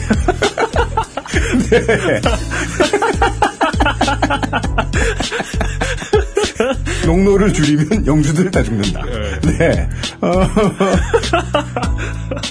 안녕들 하십니까라는 말은 엄청난 힘이 있었어요. 그 중에 제가 제일 인상 깊게 봐가지고 캡처해 놨던 거였는데 오늘 그냥 떠올라서 읽어드리려고 들고 나왔어요. 대전 어디 계시는 성매매에 종사를 하시고 계신 분이 쓰신 대자보 같더라고요. 안녕들 하십니까? 저는 성매매를 하는 여성입니다. 요즘 안녕들 하십니까가 정말 유행이기는 한가 봅니다. 성매매를 하러 온 구매자 남성이 자신도 자보를 썼다며 자랑스럽게 얘기를 하더군요. 거기에 제대로 호응하지 않았다고 주먹질을 당해야 했습니다. 돈을 냈으니 무엇이든 해도 된다는 논리에 구타당하고 욕먹고 성병 예방도 하지 못하고 수치스러운 말들을 듣습니다. 성매매하는 여성이라는 걸 알고 강간하려고 드는 사람들. 쉽게 돈 번다고 마냥 욕하는 사람들 때문에 나는 괜찮지 않습니다. 나는 안녕하지 못합니다. 이런 이야기였어요. 저는 뭐 대단한 새로운 깨우침이 있었던 것은 아니었고요. 이분의 글을 통해서 뭐 모든 깨우침이라는 것이 예전에 배웠던 것을 다시 떠오르게 해주긴 합니다만은 이런 것들이 기억났습니다. 폭력은 아주 아주 가까운 곳에 있어요. 그리고 내게도 있지요. 가족에게도 있고요. 당신 탓일 수도 있고 아닐 수도 있습니다만은 폭력이 어디 있는지를 자꾸만 고민해볼 필요는 있을 것 같습니다. 히스테리 사건 파일 그것은 알기 싫다는 10월 마지막 날에 다시 뵙도록 하겠습니다. 멍때리는 이용과 UMC 프로듀서였고요. 오늘 출연해주신 멍때리기 대회 준우승자 멍때리기계 홍진호 예. 멍콩라인 네. 이도경 선수께서 자리를 빛내주셨습니다. 다시 한번 감사드립니다. 내일 이 시간에 다시 뵙겠습니다. 안녕히 계십시오. 안녕히 계십시오. 제작에 도움을 주신 멍때리기 대회 관계자 여러분께 감사의 인사를 전합니다. XSFM입니다. I D W K